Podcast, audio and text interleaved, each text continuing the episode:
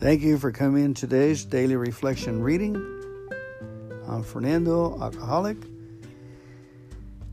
October 27, global sharing.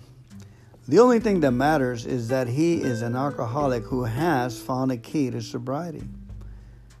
Again, the only thing that matters is that he is an alcoholic who has found a key to sobriety.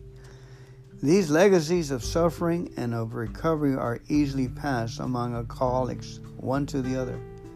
This is the gift from God, and is bestowable upon others like us in the one aim that today animates AAs all around the globe. 12 Steps in Triad Tradition, page 15. 151, excuse me. These legacies of suffering and of recovery are easily passed among alcoholics, one to the other. This is our gift from God, and it is bestowal upon others like us, is, is the one aim that today animates AAs all around the globe. The strength of Alcoholics Anonymous lies in the desire of each member and of each group around the world to share with other alcoholics their suffering and the steps taken to gain and maintain recovery. By keeping a conscious contact with my higher power, I make sure that I always nurture my desire to help other alcoholics, thus ensuring the continue of the wonderfully fraternally of Alcoholics Anonymous. Beautiful, beautiful. Let's pray. God, help us in our sobriety today and every day. Help us to enjoy sobriety so that we can be happy, joyous, and free. And help us to pass it on to others, to be prepared to pass it on. That people will see the joy and understand the despair and the loss and the ugliness from where we came from and what steps hook us what is our experience that hooked us into this program to believe? Amen. We pray we ask this in our higher power's name. Amen. Have a great day family.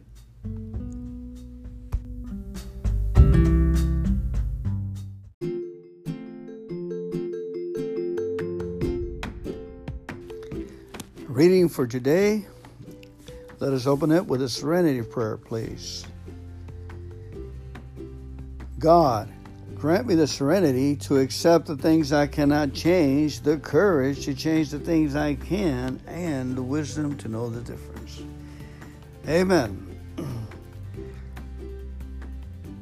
AA thought for the day. Today's 24 hour little book, October 27th. Seventh, I can help other alcoholics. I am of some use in the world. I have a purpose in life. I am worth something at last. My life has a direction and a meaning. All that feeling of futility is gone. I can do something worldwide. God has given me a new lease on life so that I can help other alcoholics. He has let me live through all, all the hazards of my alcoholic life to bring me at last to a place of real usefulness in the world. He has let me live for this. This is my opportunity and my destiny. I am worth something. Will I give much of my life as I can to AA? Meditation for the day. All of us have our own battle to win the battle between material view of life and the spiritual view. Sometimes something must guide our lives. Will it be wealth, pride, selfishness, greed, or will it be faith, honesty, purity, unselfishness, love, and service? Each one has a choice, each, each one. We can choose good or evil. We cannot choose both. Are we going to keep striving until we win the battle? If we win the victory, we can believe that even God in his heaven will rejoice. Prayer for the day. I pray that I may choose the good and resist the evil. I pray that I will not be a loser in the battle for righteousness. Amen. A couple of things come up, Fernando Alcoholic, for me. First of all, is the first, the top reading where it says, uh, My prayer is usefulness to God and to others, usefulness in the world. When I make, I can help other alcoholics. I am some use in the world. So my prayer today was, uh, Lord, help me to be, uh, help me to be joyful in my sobriety, that someday I may help another person. Amen. A very simple prayer, and the word sobriety has a lot of benefits in it, folks. It's not only uh, from uh, altering mind chemicals, it's uh, laughter, joy, resources, adventure, new things, opportunity. Sobriety means uh, imagination. What can you imagine all the way live? Come on, man. Unleashed, uninhibited you know, totally free. There was a guy that built the Crystal Cathedral in um, Garden Grove, California, and he used to say, he wrote a lot of books, and he used to say, What will you do if everything was possible? If all things were possible? What will your life look like? And he wrote another book called Peak to Peak. Once you achieve something, hurry up and, and make another picture of what the future is because you're going to go down in the valley and when down in the valley, the next reading about it says, All of us make our own battle to win, the battle between. So we're down in the valley with this next reading, meditation for the day. And we accept our battle and our imagination picture where we're headed to. And that keeps us striving. Like, for instance, you're saving for a vacation and you're in the battle for 12 months, saving for that vacation um, the victory, we believe that God rejoices when we have victory. When we made a commitment to follow God, we have to accept that commitment and we're going to de- deny ourselves of a lot of crazy stuff. We're going to allow the, the God, the Holy Spirit, to guide us. And we, we just given ourselves to be of service. And there's no fretting, no self pity, no anger about that. You know, and you know it's true try and go with others into other places and there's no there's no joy in it the only joy that we have is the decision we made and is being ready to help others and to be of service ha and that's the true that's true rewards amen so let it be let it be that's our choices. That's why uh, AA is so hard for the people. It's not to stop drinking and all this and that. It's putting yourself as bacon on the pan and being of service for others and just dedicating God that you'll always be in a constant growth. Oh God, how can I best serve thee? Not my will, thy will be done. Amen. Once we accept the decision, once we accept the trials, and the tribulations in with that decision. Uh, once we accept that we're going to go through self-pitying, through anger, and then and then okay, God, I'll do it the rest of my life. Then the rewards come, and it becomes easier to accept uh, our difficulties. It becomes easier to accept our frailties, our self-centeredness, you know, and that we're working on it. We're thanking God for them. Anyway, have a great day. Give them heaven. Let's pray out with the Lord's Prayer, please. Our Father, who art in heaven, hallowed be thy name. Thy kingdom come, thy will be done on earth as it is in heaven. Give us this day our daily bread, and forgive us of our trespasses as we forgive those who trespass against us and lead us not into temptation, but deliver us from evil. For thine is the kingdom and the power and the glory forever and ever. Amen. Keep coming back. It's working.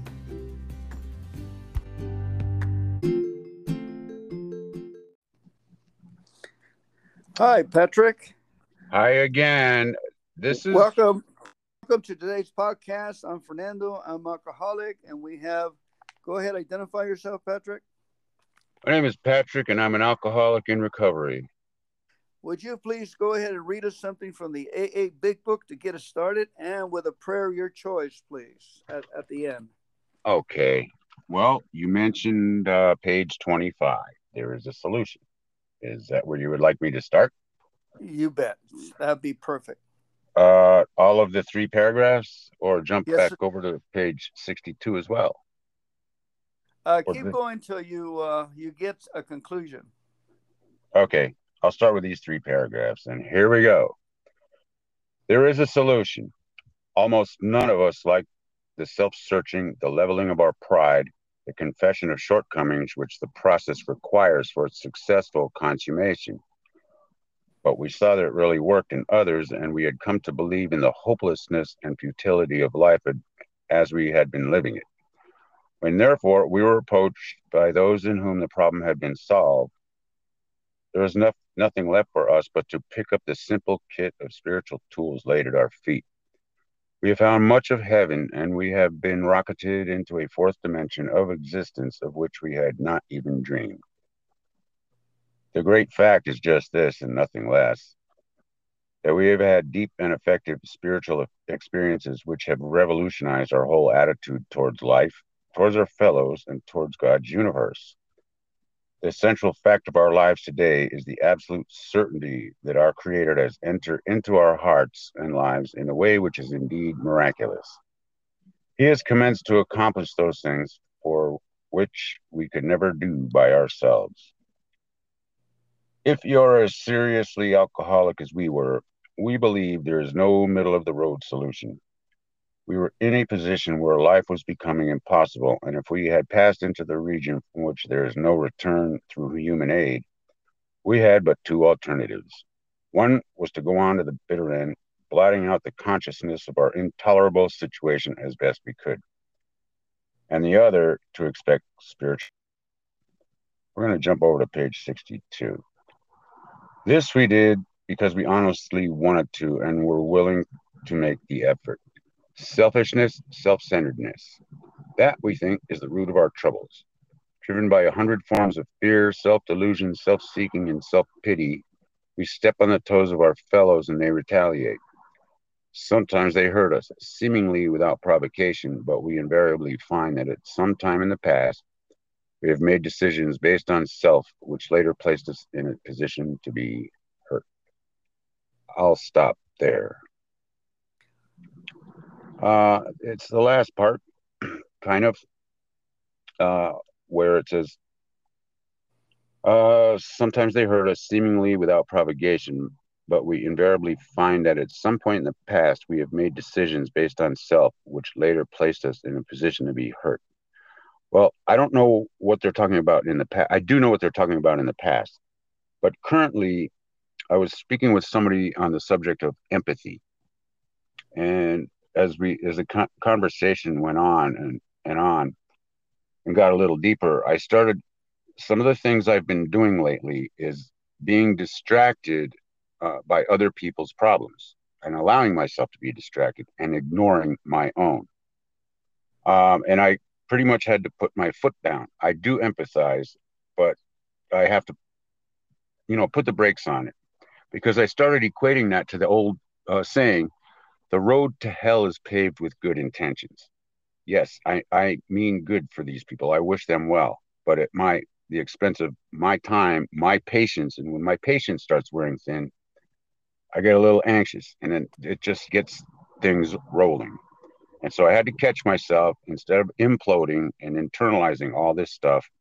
I had I had to go for a long walk and look at the bigger picture and say, okay, people helped me when I was down and I had a ton of questions and I was scared to death. Maybe, maybe that's what these people need. And I, I thought, okay, yeah, God was good to me. He did put the right people in my life at the right time in the right in the right place, and with I just happen to have the right attitude at that particular split second in time. So I thought, okay, you know, there is this major thing in AA called being of service, and if that's my little teeny tiny way of being of service to help somebody by lending an ear or a shoulder to cry on, or even a suggestion or offer up my past experience how I handled a similar problem then that's cool with me. However, uh, I, I started, I was to the point where I was going to put a note on my door. The doctor is out. And when he's in, he charges 25 bucks an hour there. You know, like Lucy from the Peanuts uh, comics, yes. psychiatric help, five cents an hour. Yeah, I was going to do that. I said, look, man, my time, without blowing up and being sarcastic or smartassy or anything like that, snarky, I just, I, I have to um, kind of make myself scarce and uh, say, look, I'll get right back to you when I have time. Uh, because I, I'm pretty much like about a week behind on my personal things that I've got to do. I was. So I put my foot down and I'm taking care of my stuff. It's and it's not a selfish thing either. It's for my sanity, which if I lose that, I lose my sobriety. Those are my thoughts. Wow, wow, that's very good. Uh, you brought a very good uh, point that a lot of us have in, in, churches and community services and activities. I'm Fernando, an alcoholic. I have um, I have gotten discouraged uh, over being uh, overwhelmed, and e- even though the the the people that were my supervisors told me that I needed to break. You're doing too much. I was prideful and I did the much and I did crash and burn. Now for usher in a church, I was ushering a church and I was ushering and, and doing other you know other items like you know selling books or tapes or something and i was not i was neglecting my uh, house duties myself my having fun, you know, without recreation, without running out there and doing some tennis or some volleyball, swimming, or fun stuff on a weekly basis, we alcoholics tend to uh, stay in the book so much that we become uh, snappy. You know, a lot of people wonder why we have such thin skins. What happened to our rhinoceros skin? It's probably because that very good point of yours that um, we are over excessively uh, serving others and not serving our own selves. That's the Al-Anon uh, flag. It says, you know, serve yourself first, all your needs. You know, put the mask of self, and then you'll be able to be an example of others and how to put their mask on. You know, don't try to put their mask. No oxygen yourself, and that's what we do.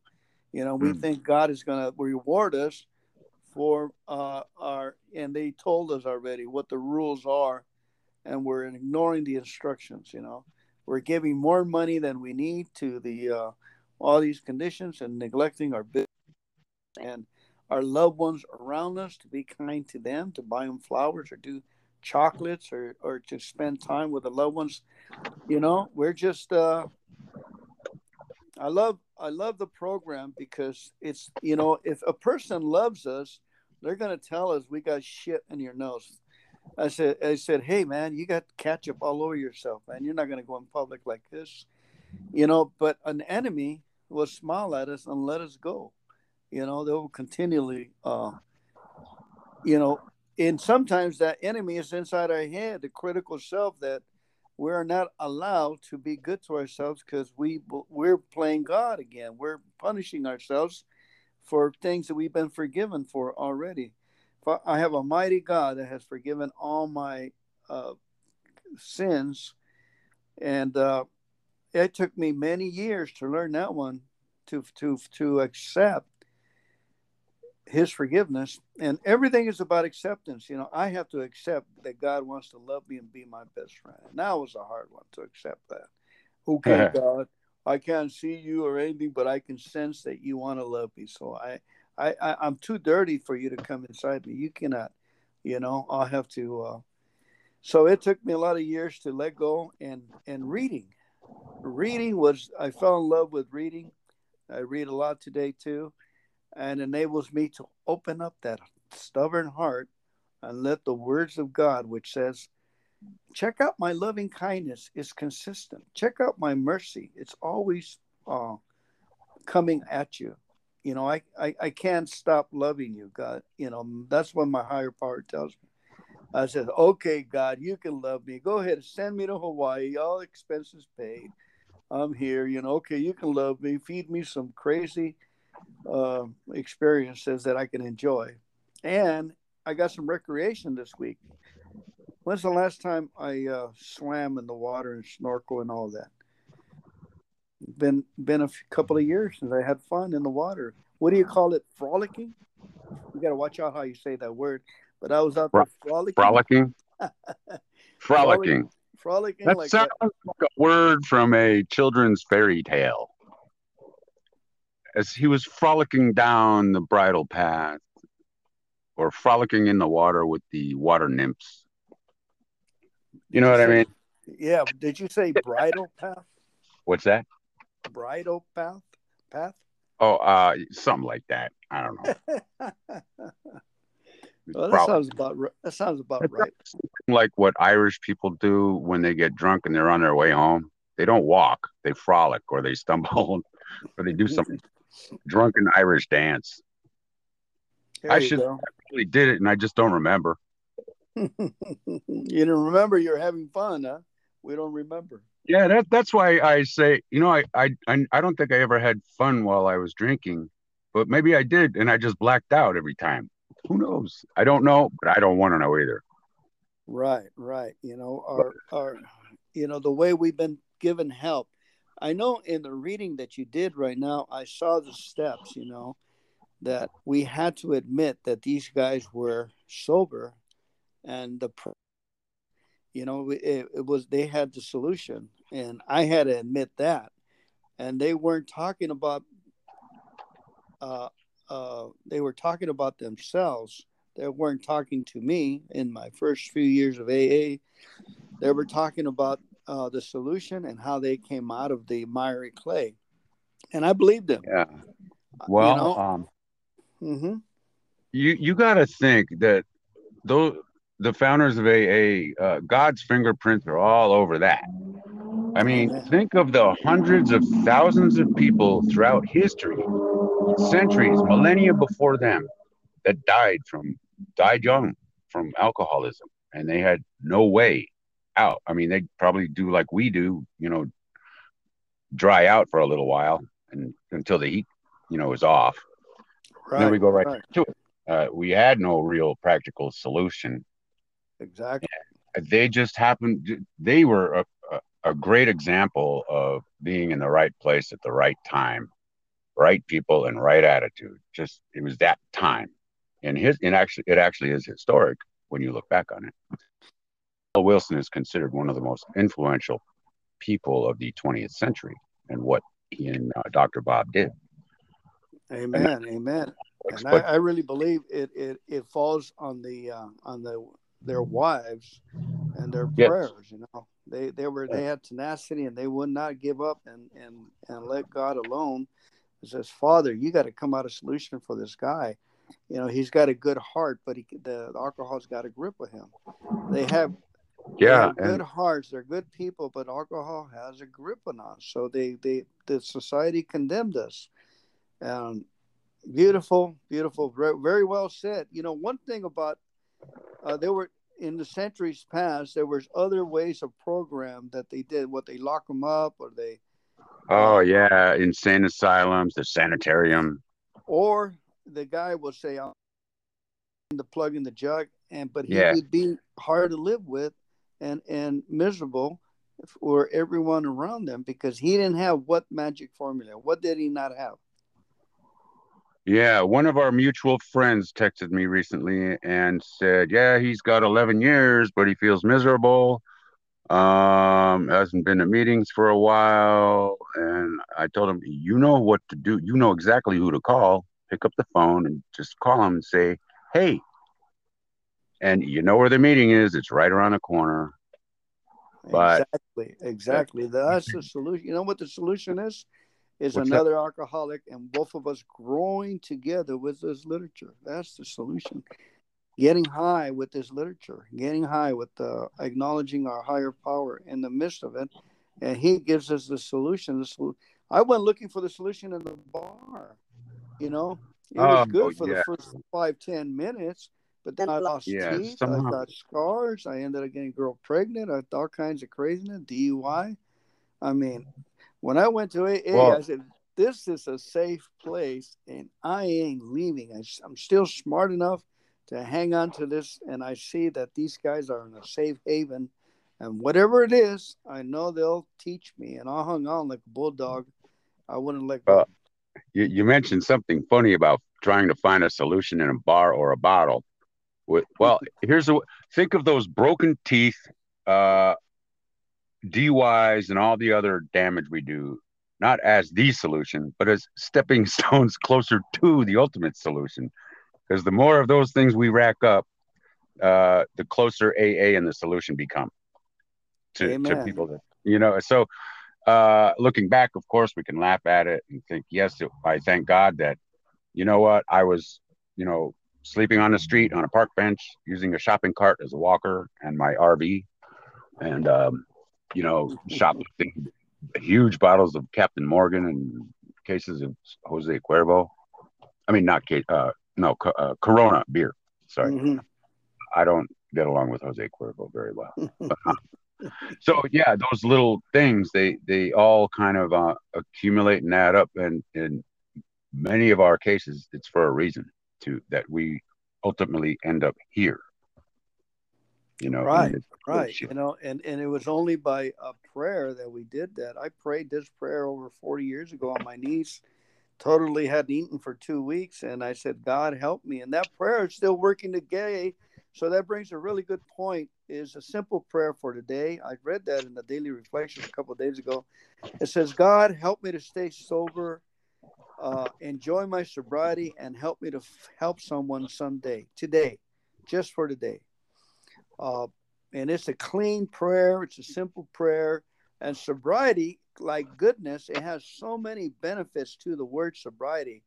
It means uh, anything you can imagine, all things are possible. Sobriety or recovery, you know, is just, we don't know how much we have lost. Do you know how much you have lost? You don't know but God does, and recovery goes on a march to get what we, uh, you know, the happiness, the joy, the supplies, the inheritances, the the things that we should have, if uh, so. But now we use it rightly. We use the calm and the peace, and then we share others how we got the calm and the peace. Does that make sense to you? Yes, absolutely. And uh, I don't know if we're getting short on time. There is one thing you said uh, after I commented on the reading about being good to ourselves, and you did mention Al-Anon. I thought, you know what? Uh, th- I like that. I that what you said really stuck out with me about taking care of ourselves first. It not just sobriety wise, but our personal issues and, and things too. Uh, and then we could be of more help. But um, I thought, oh, okay, maybe I should tag along with uh, Fernando a little more often and go to those Al Anon meetings.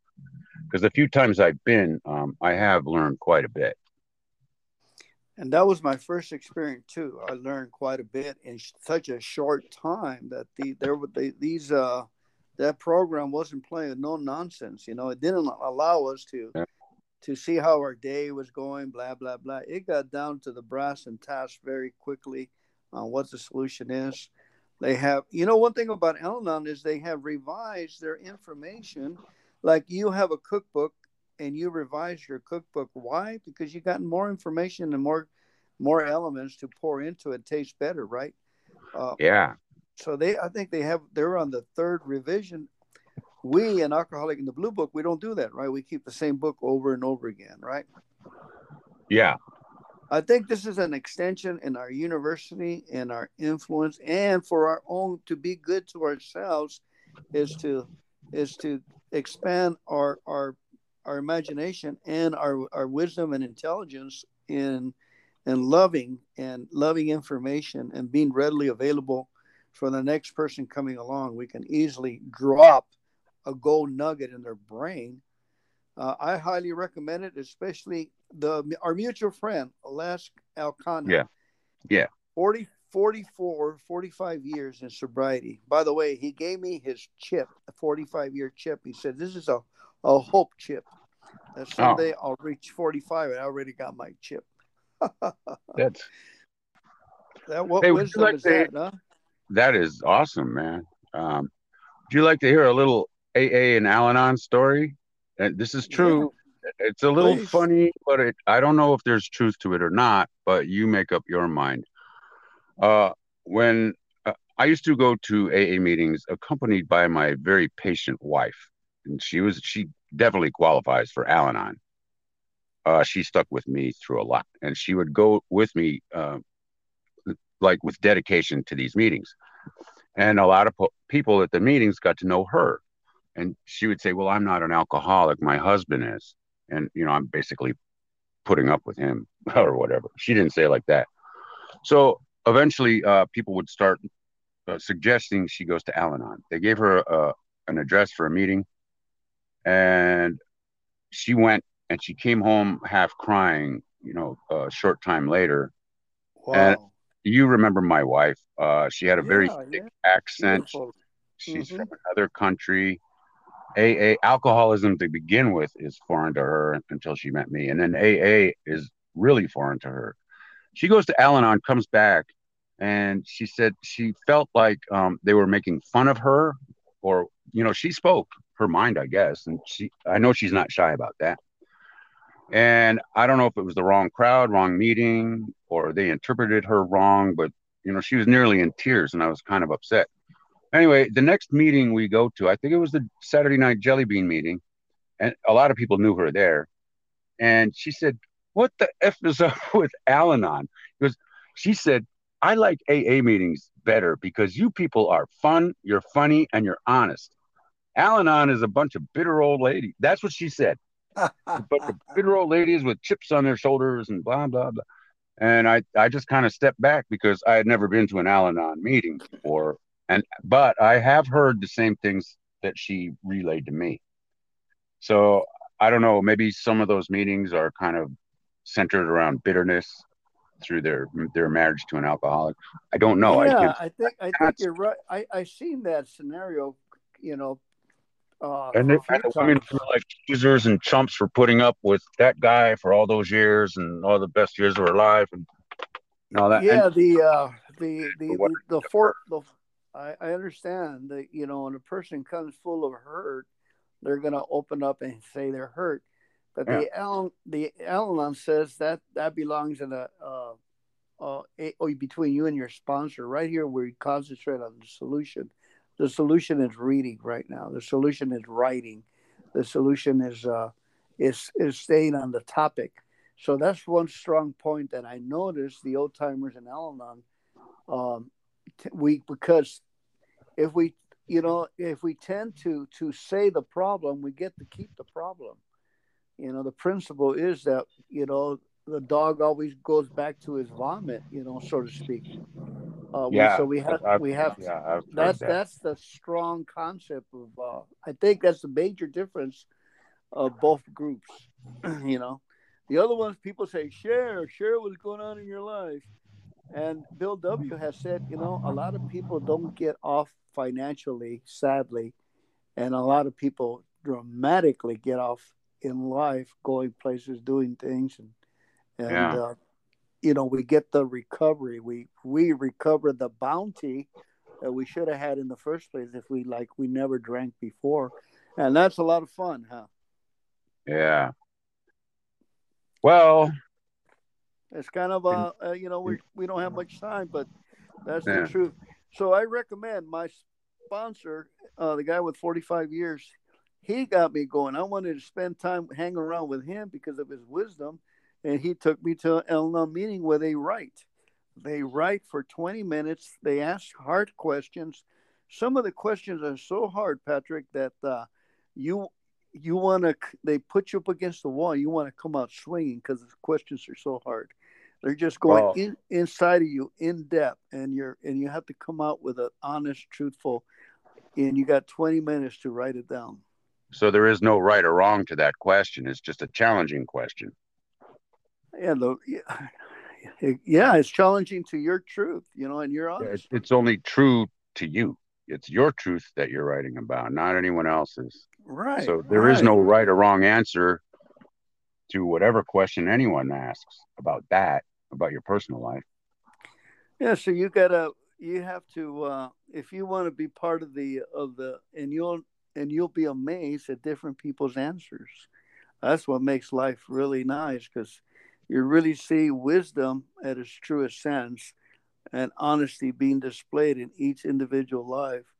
And that's in tr- and I get more out of those questions, you know, when I yeah. leave that that program. That writing program is essential in Al-Anon. Yeah. I highly recommend it. You look it up, you know, Al-Anon writing program. You'll be surprised. Yeah, I will. The, the, friends that are there, and I'm here in Hawaii. I'm gonna look. Got a couple of days left. I'm gonna see if there's any Al-Anon, even if I have to go on Zoom meetings as Al-Anon and uh, get get my experience. I already done Zoom meetings in AA here from a couple few islands. We're hot, island hopping through Zoom. How about that? Well, that's cool, and that's technology, and that's great. Well, well uh, when when are you returning? And I do hope you enjoy the rest of your stay. I think I'll be returning tomorrow afternoon. Should be jumping on a flight. Oh, okay. Uh, maybe we get together the week after. All right, let's go ahead and pray. The uh, let's pray with a third step prayer, please. Uh, I'll let you do the leading. You can recite yes. it because I don't know by part. God to thee to deal with me and to do with me as thou wilt. Relieve me of the bondage of self, that I may better do thy will. Take away my difficulties, that victory over them may bear witness to those that would help of thy power, thy love, and thy way of life. May I do thy will always. Amen. Keep coming back. Amen. Works if you work it. Thank you very Thank much, you. Patrick. Thank you, Fernando. Have a great day. You too. Bye bye. We'll talk later. See you then. All right.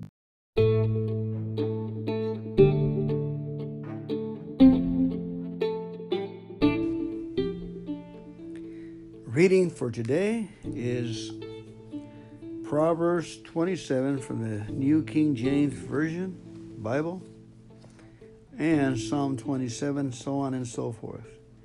Thank you for coming in today's reading. Let us open this reading session with a moment of silence followed by the Lord's Prayer. Our Father who art in heaven, hallowed be thy name. Thy kingdom come, thy will be done on earth as it is in heaven. Give us this day our daily bread, and forgive us of our trespasses as we forgive those who trespass against us. Lead us not into temptation, but deliver us from evil. For thine is the kingdom and the power and the glory forever and ever. Amen. Proverbs 27. Do not boast about tomorrow, for you do not know what a day may bring forth.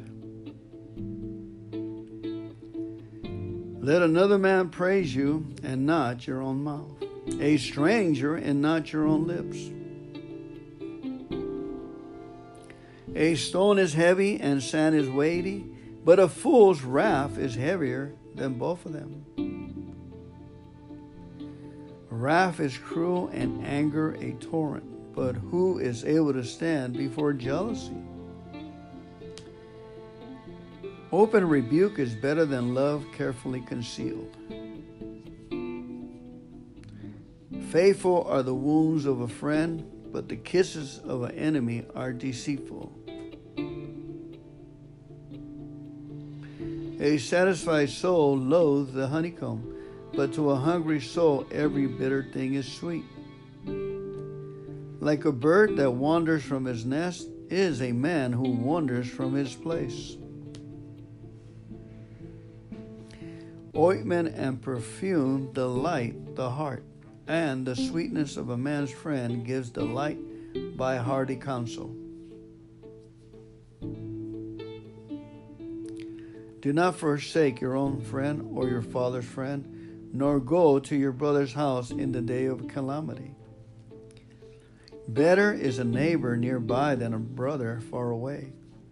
My son, be wise and make my heart glad that I may answer him who reproaches me.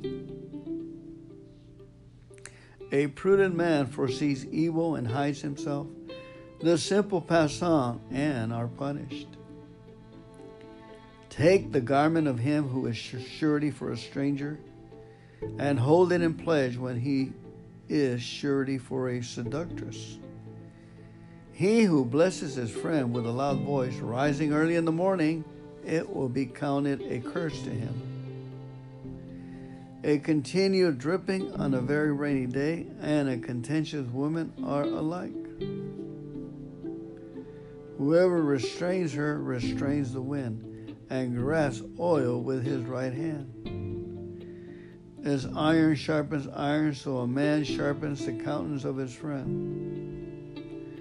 Whoever keeps the fig tree will eat its fruit, so he who waits on his master will be honored. As in water, face reflects face, so a man's heart reveals the man.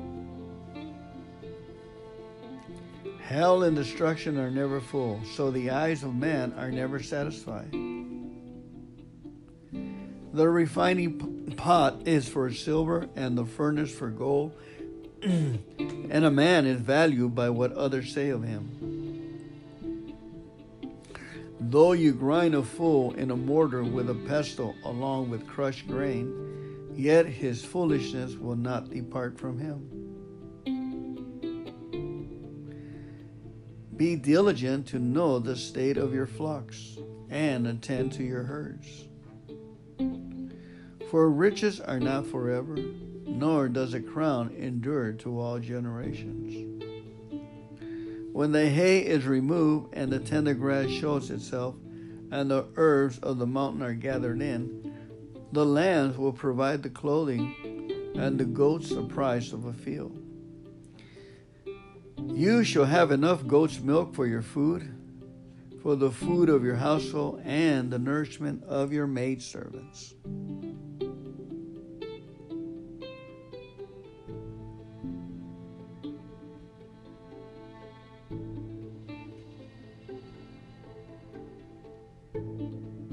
Psalms 27 The Lord is my light and my salvation. Whom shall I fear? The Lord is the strength of my life. of whom shall I be afraid? When the wicked came against me to eat up my flesh, my enemies and foes, they stumble and fell. Though an army may encamp against me, my heart shall not fear. Though war may rise against me, in this will I be confident. One thing I have desired of the Lord, that will I seek, that I may dwell in the house of the Lord all the days of my life, to behold the beauty of the Lord and to inquire in his temple. For in the time of trouble he shall hide me in his pavilion. In the secret place of his tabernacle he shall hide me. He shall set me high upon a rock, and now my head shall be lifted up above my enemies all around me. Therefore I will offer sacrifices of joy in his tabernacle. I will sing, yes, I will sing praises to the Lord. Hear, O Lord, when I cry with my voice. Have mercy also upon me and answer me. When you said, Seek my face, my heart said to you, Your face, Lord, I will seek. Do not hide your face from me. Do not turn your servant away in anger. You have been my help. Do not leave me nor forsake me. O God of my salvation, when my father and my mother forsook me, then the Lord will take care of me. Teach me your way, O Lord, and lead me in a smooth path because of my enemies. Do not deliver me to the will of my adversaries, for false witnesses have risen against me, and as such have breathed out violence. I would have lost heart unless I had believed that I would see the goodness of the Lord in the land of the living. Wait on the Lord, be of good courage, and he shall strengthen your heart. Wait, I say, on the Lord. Psalms 57. Be merciful to me, O God. Be merciful to me, for my soul trusts in you. And in the shadow of your wings I will make my refuge until these calamities have passed by.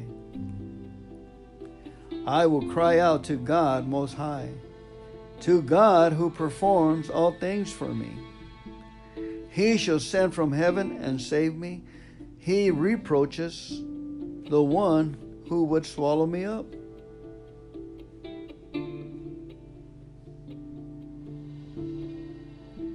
God shall send forth his mercy and his truth.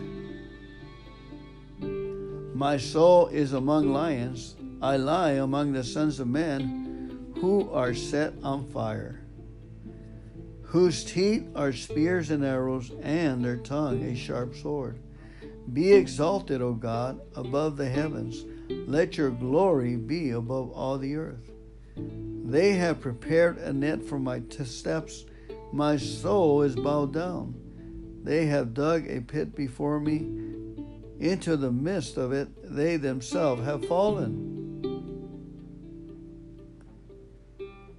My heart is steadfast, O God, my heart is steadfast. I will sing and give praise.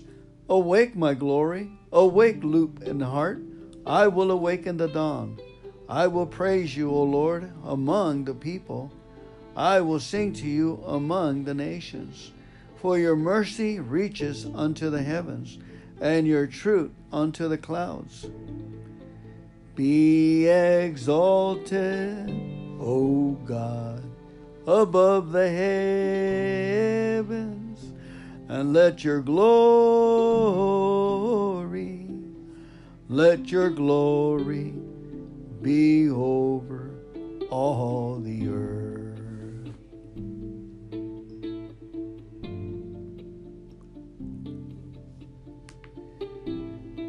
Psalm 87.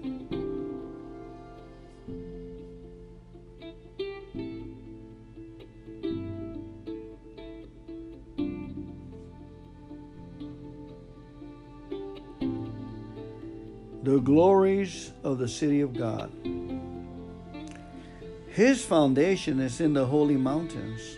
The Lord loves the gates of Zion more than all the dwellings of Jacob. Glorious things are spoken of you, O city of God. I will make mention of Rahab and Babylon to those who know me. Behold, O Philistia and Tyre with Ethiopia, this one was born there, and of Zion it will be said, This one and that one were born in her, and the Most High Himself shall establish her. The Lord will record when He registers the people, This one was born there. Both the singers and the players on instruments say, All my springs are in you. Psalm 117.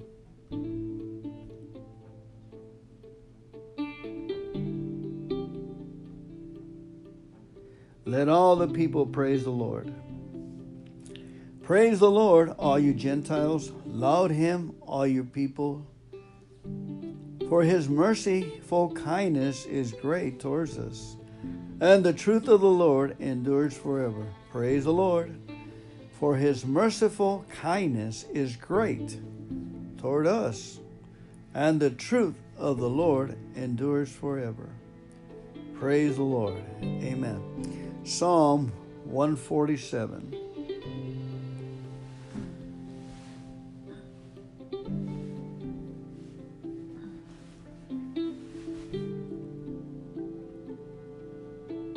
Praise the Lord, praise to God for his word and providence.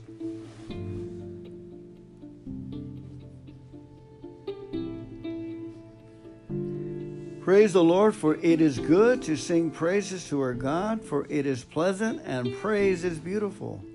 The Lord builds up Jerusalem, He gathers together the outcasts of Israel. He heals the brokenhearted and binds up their wounds. He counts the number of the stars, He calls them all by name. Great is our Lord and mighty in power, His understanding is infinite. The Lord lifts up the humble, he casts the wicked down to the ground. Sing to the Lord with thanksgiving, sing praises on the harp to our God, who covers the heavens with clouds, who prepares rain for the earth, who makes grass to grow on the mountains. He gives to the beast its food, and to the young ravens that cry. He does not delight in the strain, strength of the horse. He takes no pleasure in the legs of a man. The Lord takes pleasure in those who fear him and those who hope in his mercy. Praise the Lord, O Jerusalem. Praise your God, O Zion. For he has strengthened the bars of your gates. He has blessed your children within you. He makes peace in your borders and fills you with the finest wheat. He sends out his command to the earth. His word runs very swiftly. He gives snow like wool. He scatters the frost like ashes. He casts out his hail like morsels. Who can stand before his coal? He sends out his word and melts them. He causes his wind to blow, and the waters flow. He declares his word to Jacob, his statutes and his judgments to Israel. He has not dealt thus with any nation. And as for his judgments, they have not known them. Praise the Lord.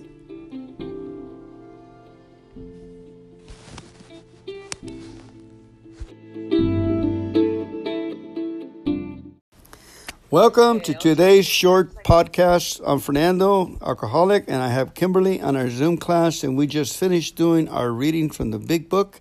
We jump all the way around, as you know, some of you that you've been following us.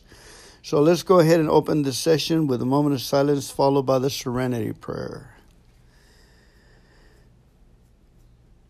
God, grant me the serenity to accept the things I cannot change the courage to change the things I can, and the wisdom to know the difference.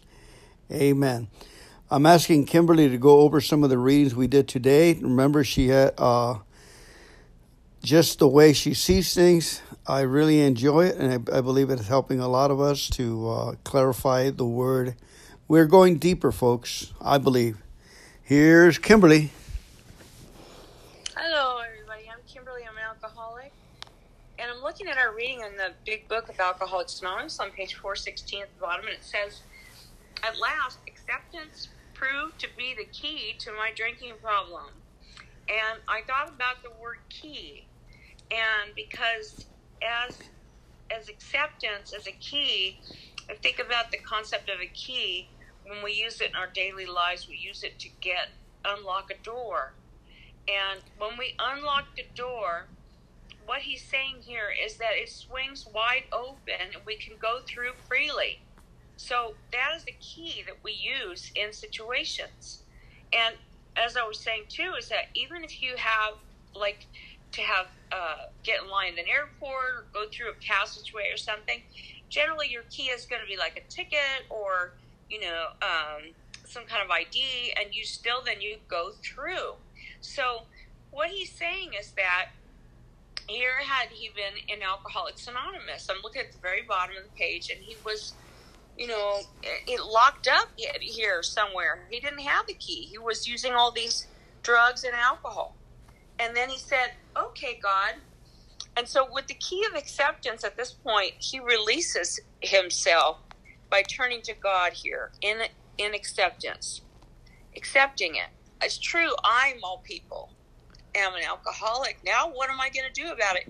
So, his key of acceptance gives him an opportunity to open his mind to say, What am I going to do? And then he is waiting for an answer. And then he goes on to say, you know, acceptance is uh, the key to his disturbances or situations in life and things like that. And he says he can't be happy without it. And as he goes on, he was talking here too, um, at the bottom of 417, where it says, he realized he was uh, the chief critic. And like um, it says in our um, 12 and 12 in our program, it's called the 12 and 12 um, Alcoholics Anonymous 12 Steps and 12 Traditions. It talks about the Lord, um, the St. Francis prayer, Lord, make me a channel of thy peace.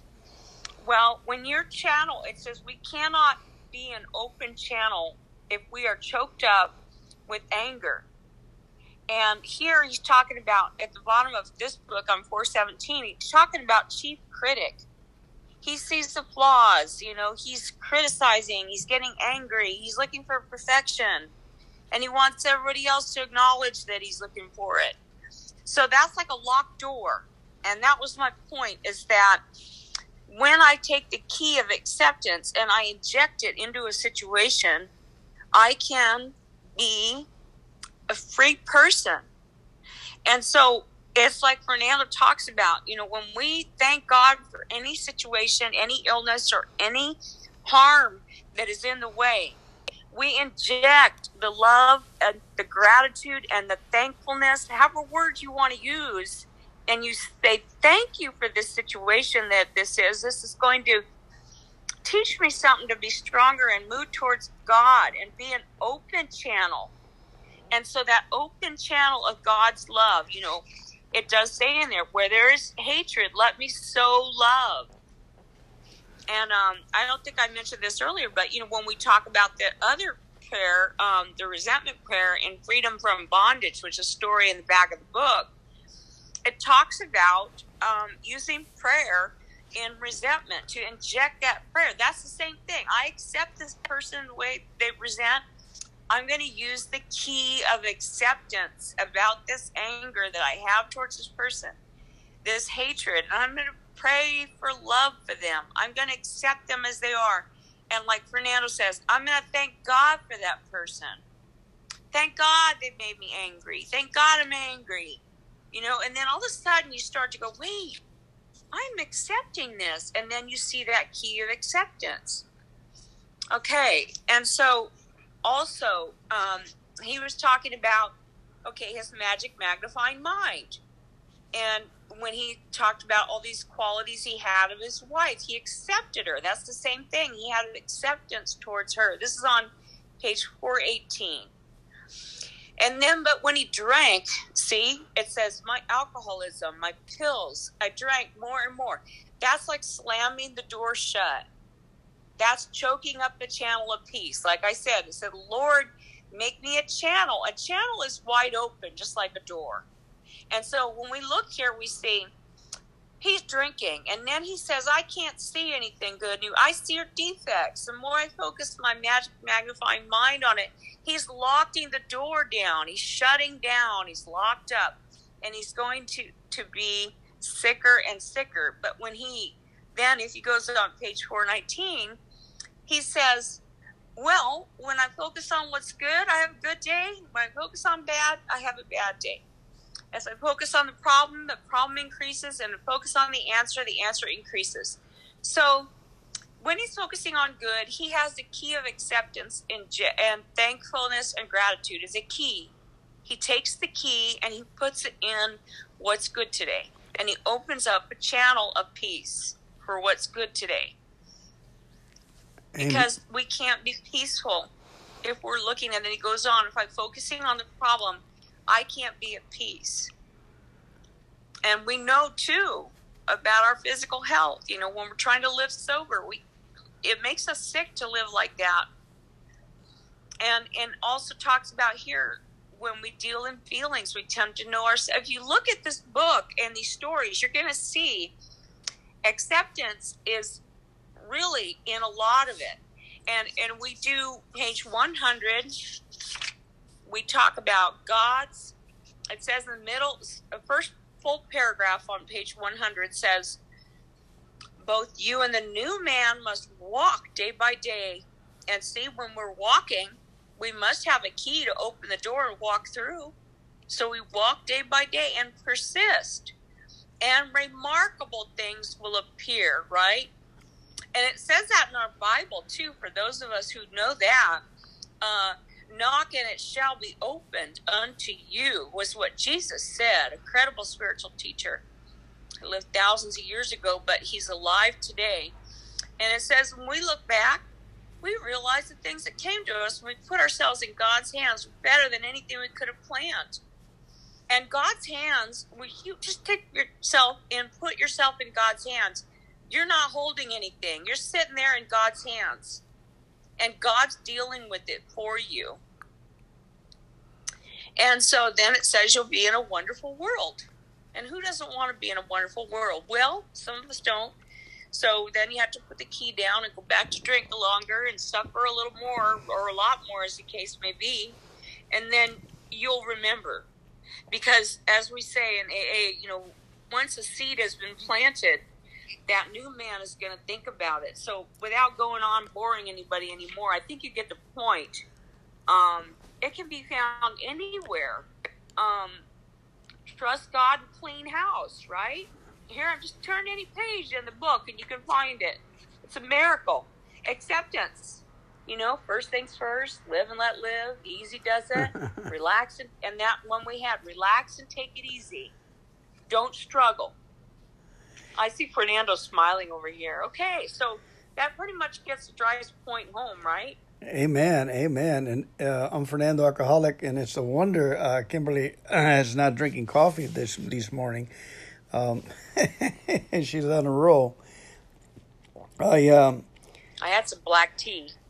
You know, um, it's a wonderful thing. Reading uh, reading this information over and over again gets a little too much five days a week. I was telling Kimberly, but when you take a break and you come back, uh, you you really our subconscious mind is thinking about this stuff that we read, and then we come with an inspired conclusion that comes from heaven, and that's what we got to get today. Earlier, uh, Kimberly was talking about that uh, He's the Father, we are the children, and uh, we're receiving instructions, and and I like that critical self, that part about being critical in other words, the point I'm making is not taking ourselves too seriously because we don't know all the picture. God says He's a thousand times smarter than us.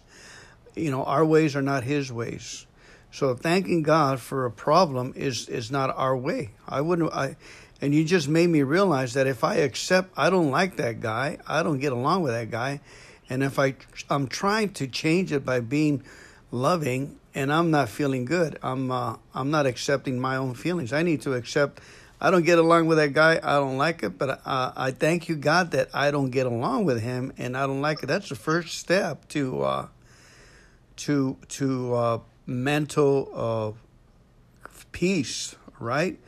You just drove that home to me. I'm trying to to go further and say, "Oh, God bless him, God bless him, God bless him," and that's not working. I need to accept that I I, I don't get along. Why do I not get along with him? Probably because he reminds, reminds me of my dad in a critical a position, and that's one of the reasons I uh, I uh, I just jump because I notice when I talk and some other kids are there in an AA meeting, they start to shut down because my voice, my demeanor, is probably reminds them of a critical dad. Uh, so I have to accept the fact is that I don't like that guy, and I have to find out the reason and just start praying and thank God for it. Anyway, I'm going too long, belittling the point. I'm very grateful to be here. Thank you so much. Um, once we accept the situation, uh, we become peaceful, like like Kimberly said. I accept. Now I am in Hawaii. I'm in a vacation right now. I got to get up around three thirty in the morning to be ready for the four a.m. Uh, Zoom meeting. That's seven a.m. in California time. And I used to think, well, you know, at the beginning, I was kind of a little bit feeling sorry for myself. You know, I got people we got to talk to and entertain and so forth, our host. But I feel good. I'm up three, the wife is up, and, and we're ready to go to work because we accepted the fact that we have to be of service. That's a couple of things. We need to exercise our willpower in understanding this information and then we have to exercise our willpower to be ready to, to pass the message, to pass the message to others that uh, who want it. And once they want it, they'll pull they'll pull energy from us.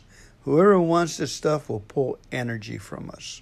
It's like yes. Kimberly wants this stuff, so she just pulls my imagination, my uh, energy from me, that makes me think, you know. And I love it because you got 11 years of uh, as a teacher and as an educator, and life was just going too fast. We're slowing down with this these readings, and we're making a conclusion that hey, God wants to be in the center of us, and He's trying to get our attention through these problems so we can look up for His help.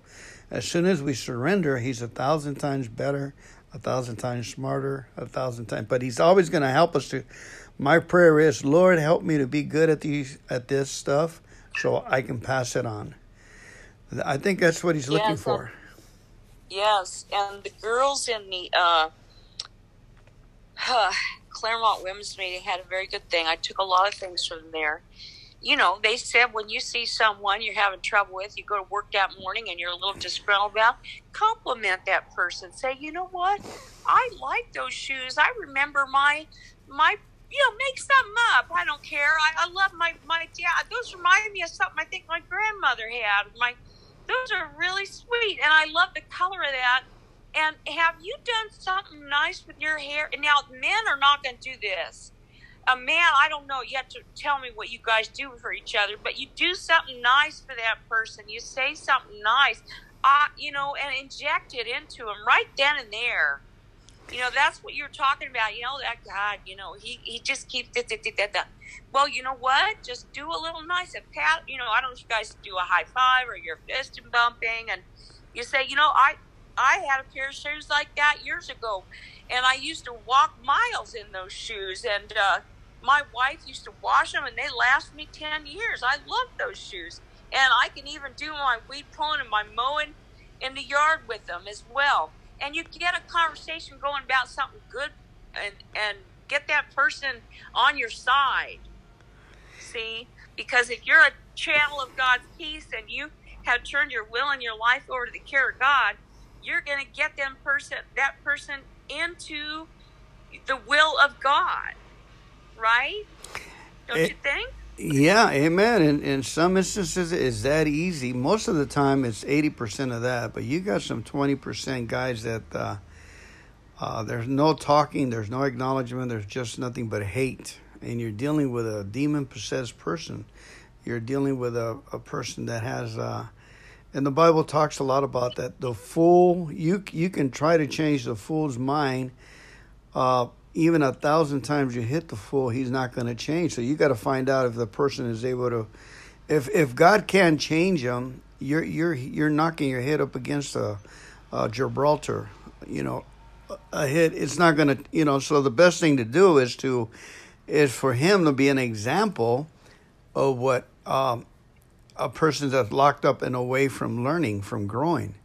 If you know, a lot of us lock up and say, "Oh no, screw! it, I'm not going to accept that and this and that. I'm not going to change. This is the way I am." Uh, or that's the only sanity that they're hanging on to is their same information. And uh, like you said before, hurt people hurt people.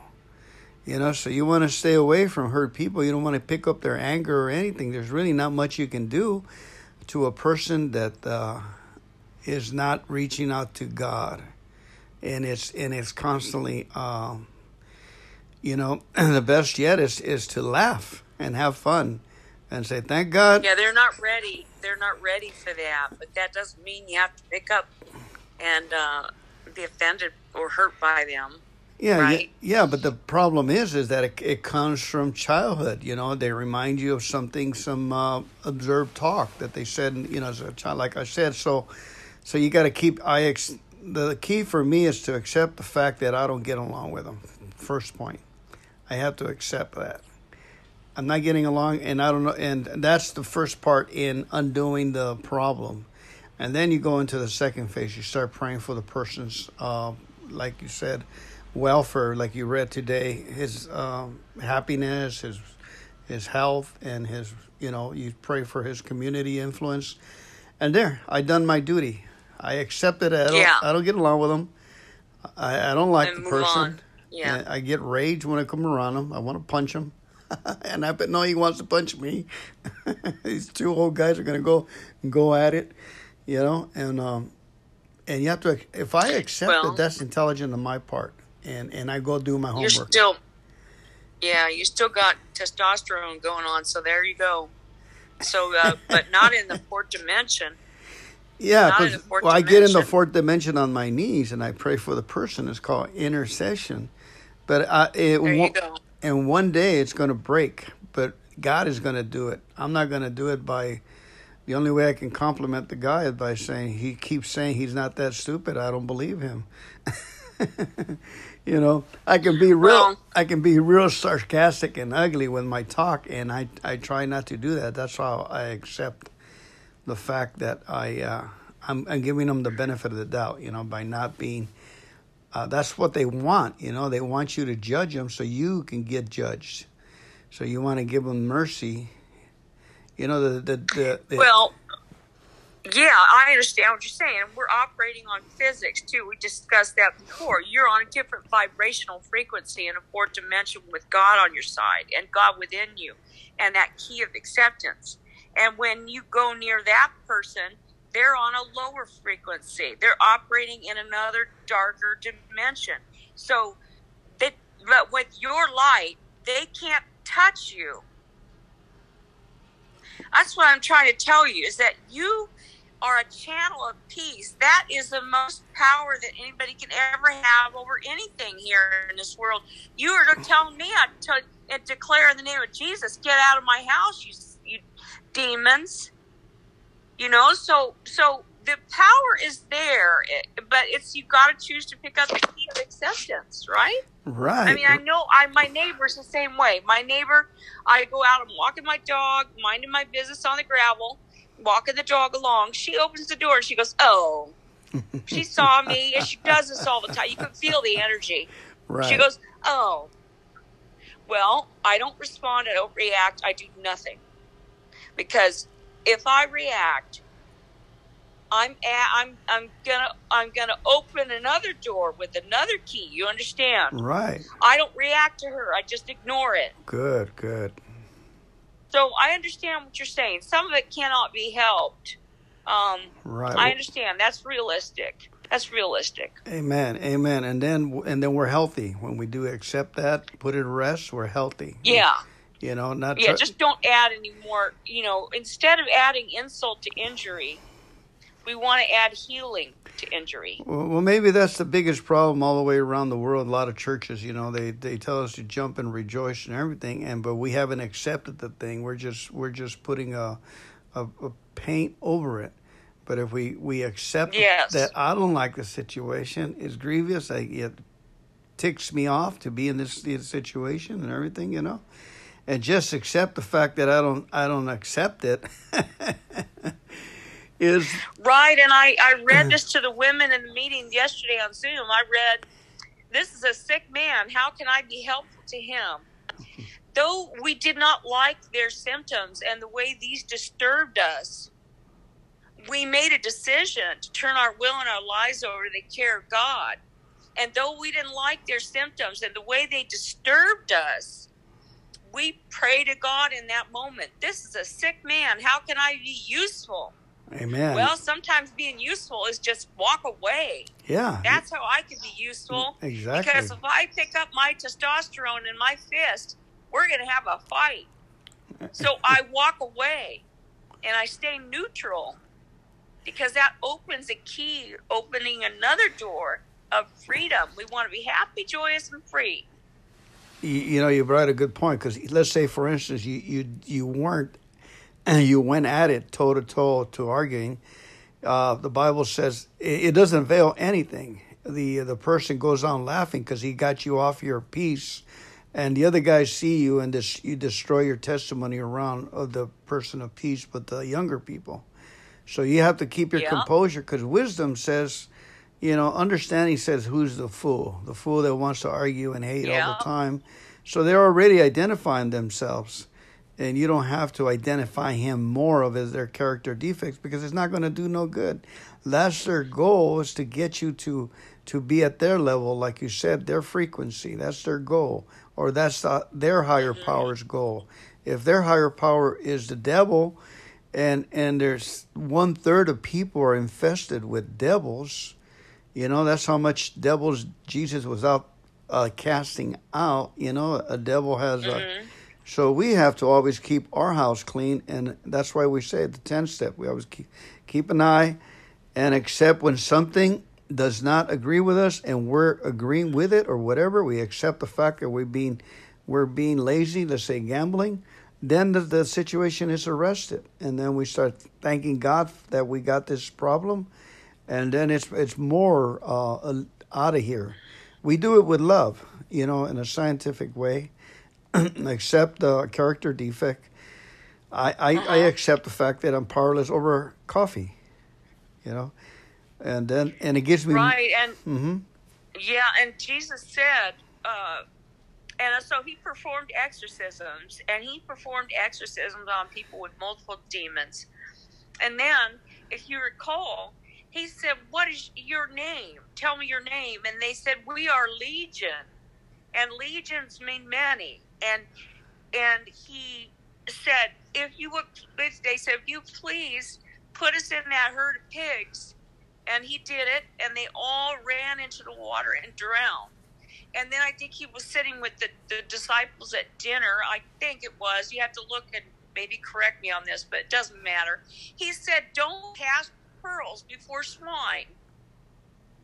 Because swine are pigs, and all they care about is eating, drinking, fornicating, pissing, and excuse my French, which, okay, shitting. All right? That's right. all they care about. Exactly. And what is the pearls? Pearls of wisdom, you hear in mm-hmm. our language? Mm-hmm. Pearls of love. Pearls of channel of peace, pearls of acceptance. You can't cast those. Jesus said, don't cast them before swine. Right? Right, right. That's and it. so that's what you're saying this morning. You're saying, uh, you know, why would I put my energy there? Yeah, if if God can't fix them through problems, the thanking God in acceptance, um, and the program been in the program for years, um, you know their their objective is there is to, you know whatever objective they're there for. Maybe they're there to to clean people out, to get people discouraged, to get people that are not going to make it anyway out of uh, the program. To, you know, they're there for a purpose, and, and I don't understand that purpose.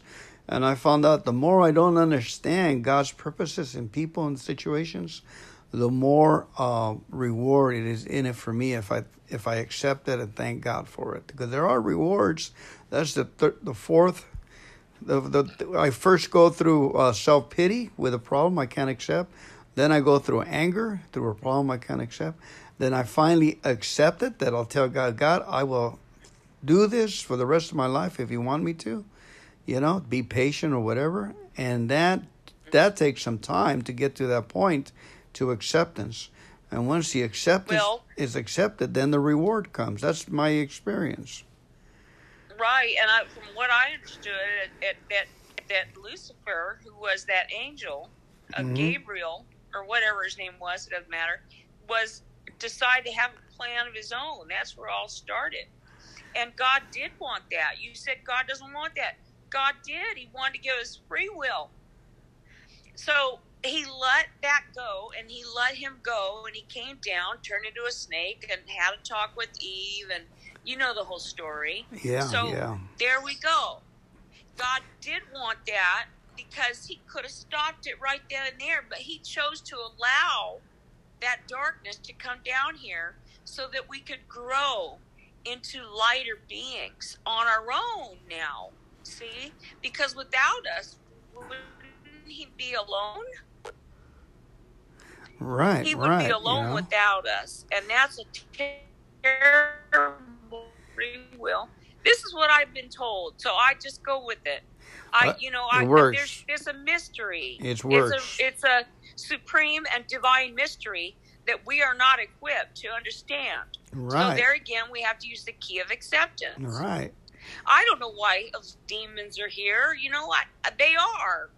What are we going to do? We have to accept it. Yeah, you can't sit there and cry. We if gotta. I fight it, I become. And Jesus said, "Judge not, lest you be judged." If uh, you act, if you act like that, you're going to become like them.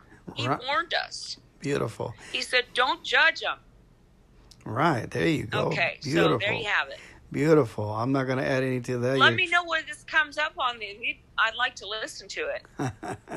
I'll send you. I'll, I'll load it up. I'm gonna on the podcast, and uh, it'll be the very first one on the podcast. That's called uh, Alcohol AA for Christians or something like that. That's what it's called. Okay. Um, Yeah, send me a share. yeah, Yeah, it's very beautiful. I think there. the uh, you said physics and the science of accepting a situation and then enveloping with acceptance. That takes time, and then the other the part eh, what what am I going to do about it is prayer.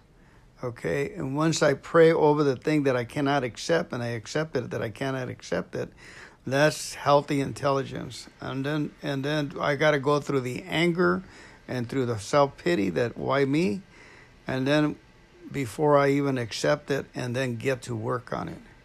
Then the the uh, once I get to a point where it doesn't bother me, I'll do it the rest of my life. Say for that person does not bother me anymore, it just falls right off. His his his comments and his way he expresses and the way he's killing people in AA with his talk, it doesn't bother me. I'm just giving words of life. I'm on the other side of the spectrum, trying to give words of peace, life, and encouragement.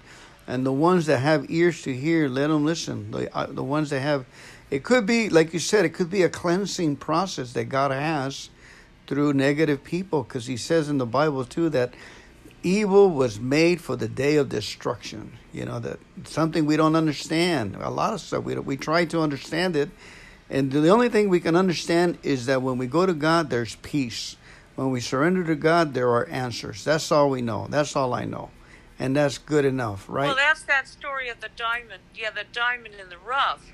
But you know what I was going to say is that, uh, you know, that channel of the peace. You know, when you're in front of that person, you use that channel of the peace. But the evil is the the coal and all of the the stuff around the diamond that is dark and crusty and ugly. And then when they work away at that stuff and get it away, then the the crust comes away, and what do you have in the side? Inside, you have these beautiful, beautiful diamonds, right? right. And so, this is uh, a clear, and then the inside that's clarity, and they give that wife a ring like that, and that stands for eternity.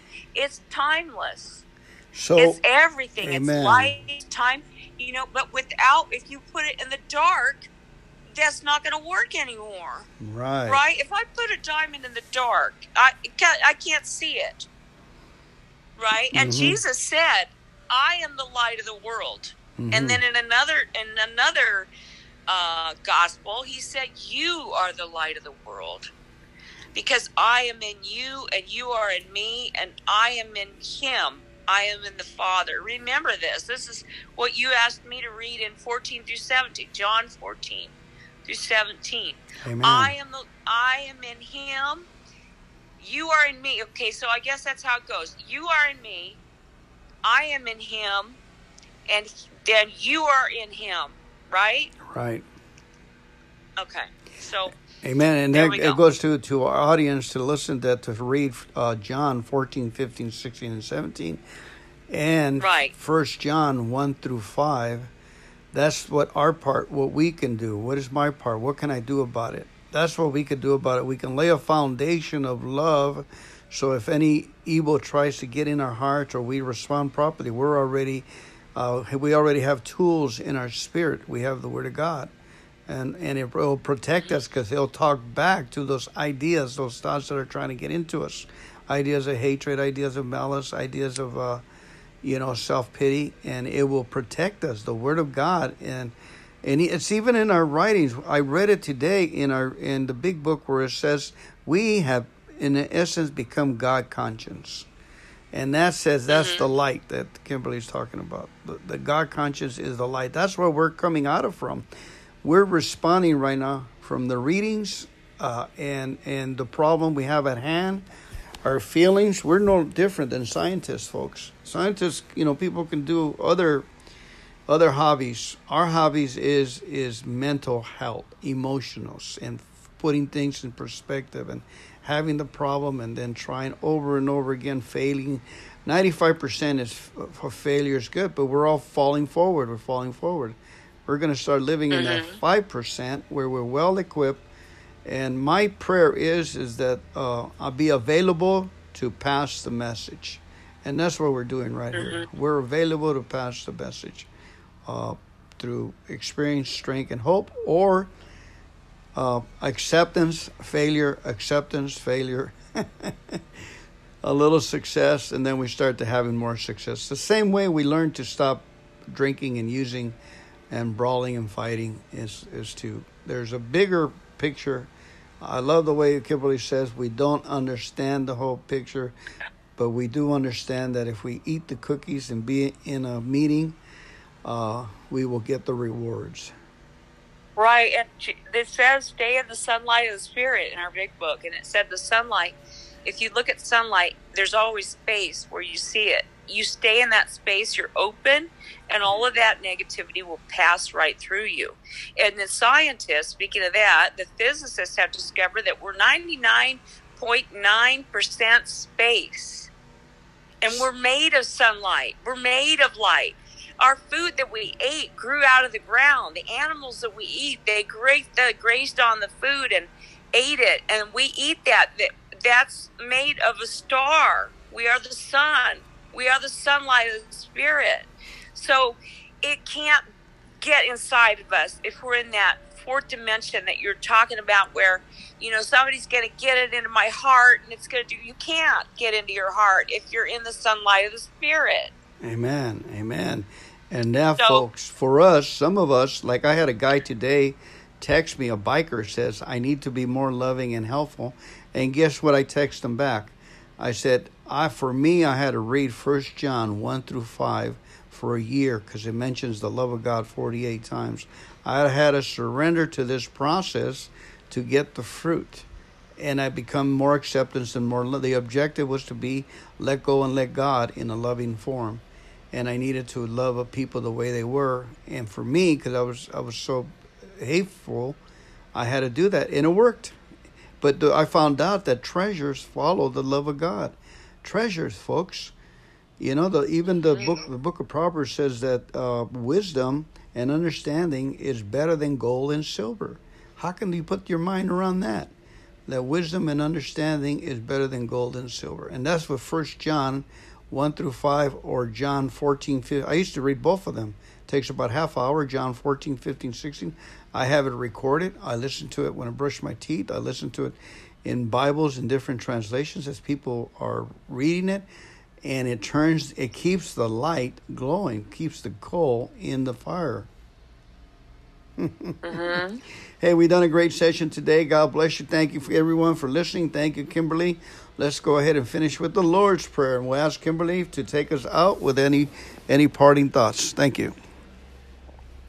Okay, and so we declare that these words go out and they bless and open the hearts and the minds of people everywhere. And they are blessed by the one and only Spirit that we know, God, and through Jesus Christ, His Son who was given to us. And we can move forward in full faith and diligence in knowing that we have the insight of God to to build with, to do with, um, you know, as He wants us to, and that would be a wonderful life. So I will close with the serenity prayer. God, God, grant, grant me the serenity, serenity to accept, to accept the, the things, things, I cannot change. change. The courage, courage to, change, change the things I can. And, the and wisdom, wisdom to, know, know the difference. difference. Thy will be done. Thy will be done. Amen. Keep coming back, folks. We love you. God bless you. Bye, Kimberly. Bye, everyone. Okay, bye for now. Bye. All right, bye.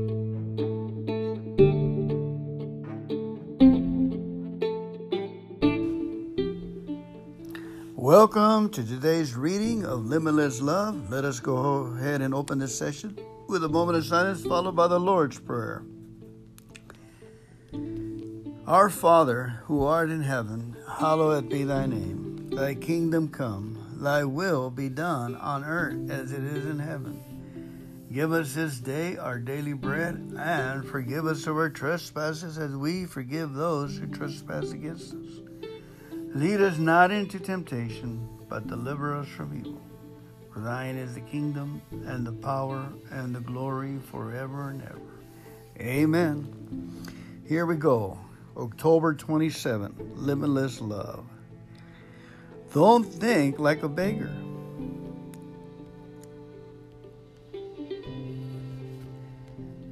Scripture is Psalm 34, 9 and 10. Verses 9 and 10. Oh, fear the Lord, you his saints, for there is no one to them that fear him. The young lions do lack and suffer hunger but they that seek the Lord shall not want any good thing. Psalm 34, 9 through 10. Our Heavenly Father loves us so much, He has promised we'll never be in want.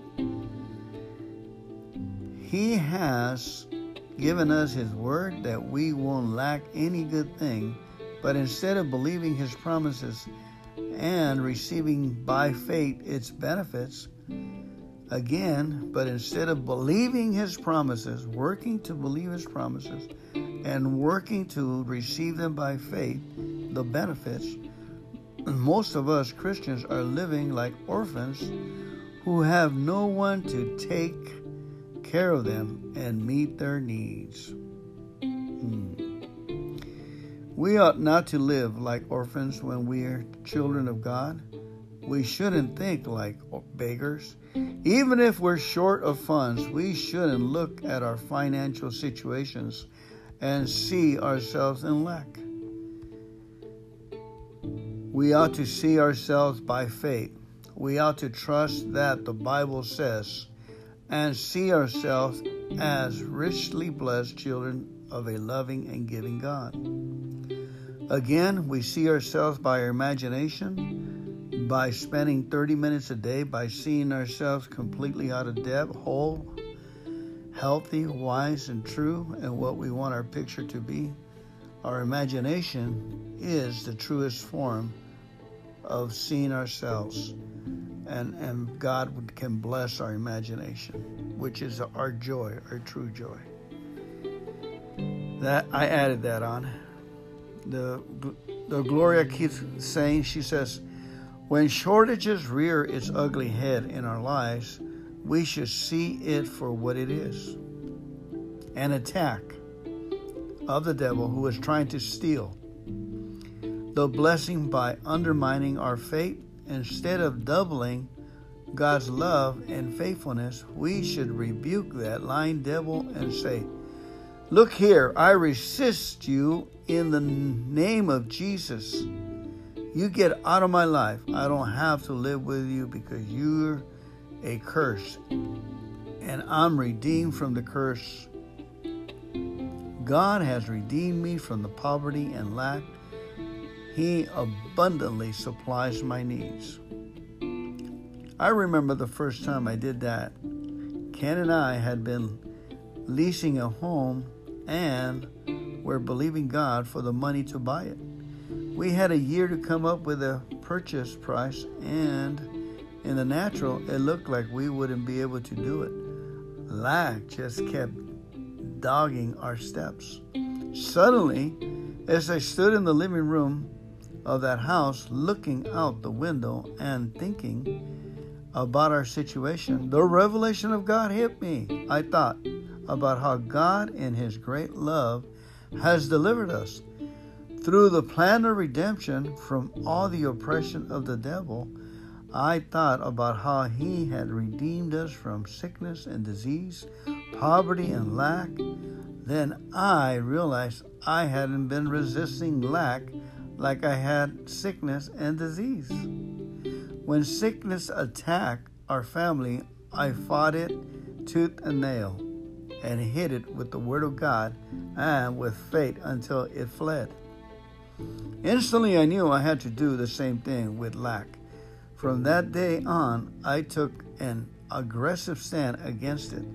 I took hold of it, but I took hold of faith of what my heavenly Father has promised me, and started declaring, "Lack, you get out of my house, get out of my way, get." My God needs all my needs according to his riches in glory by Christ Jesus. I don't mind telling you, we paid for that house and we paid for several sins then. I don't live like an orphan anymore. I don't let the devil make me a beggar. I live in the blessing of my Father's love. Beautiful, beautiful, beautiful reading. It don't get any better than this, folks. We got work to do.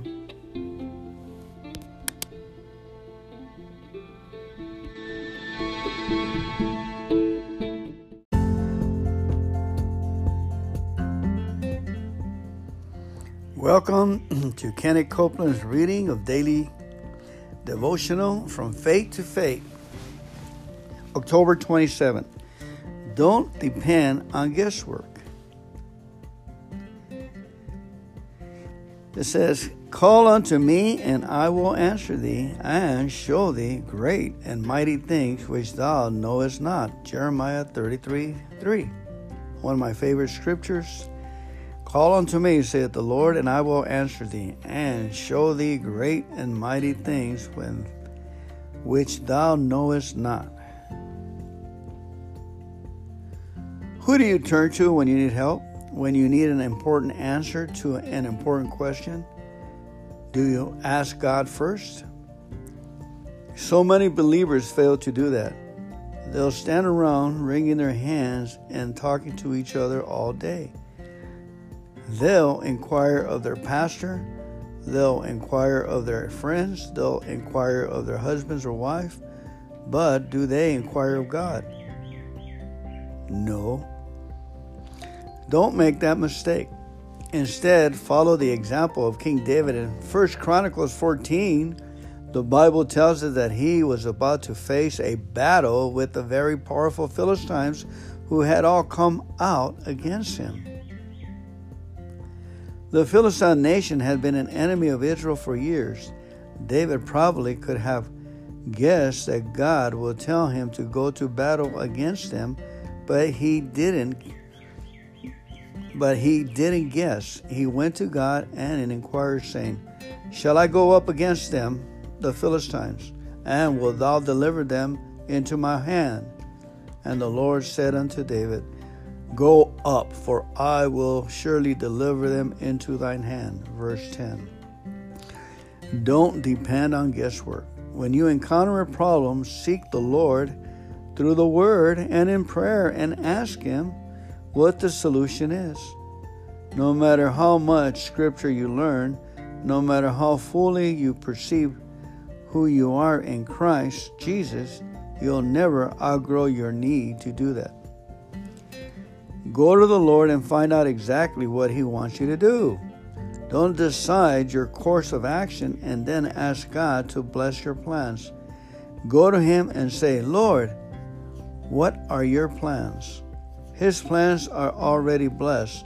If you follow them, your victory is guaranteed. Again, his plans are already blessed.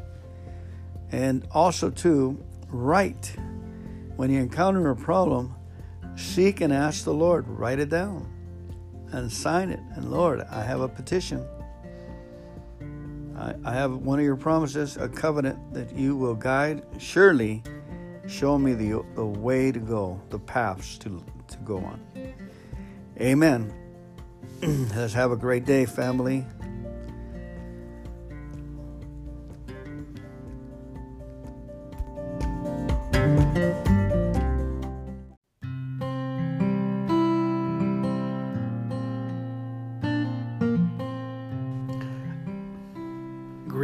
Welcome to today's reading. I'm going to be reading 1 John 1 through 5.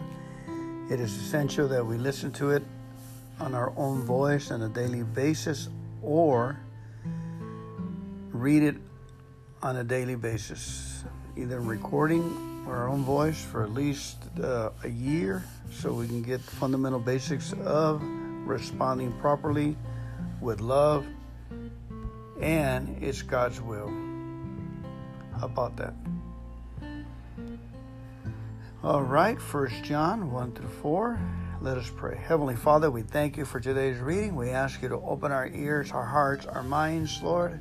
We thank you, Father, for this awareness, Lord, of your glory and your honor. Help us today to, to be sober, to enjoy sobriety, Lord. Nothing missing, nothing broken. To enjoy sobriety, Lord, that we someday may pass it on. We ask in Jesus' name. Amen. 1 John 1 through 5, Amplified Bible.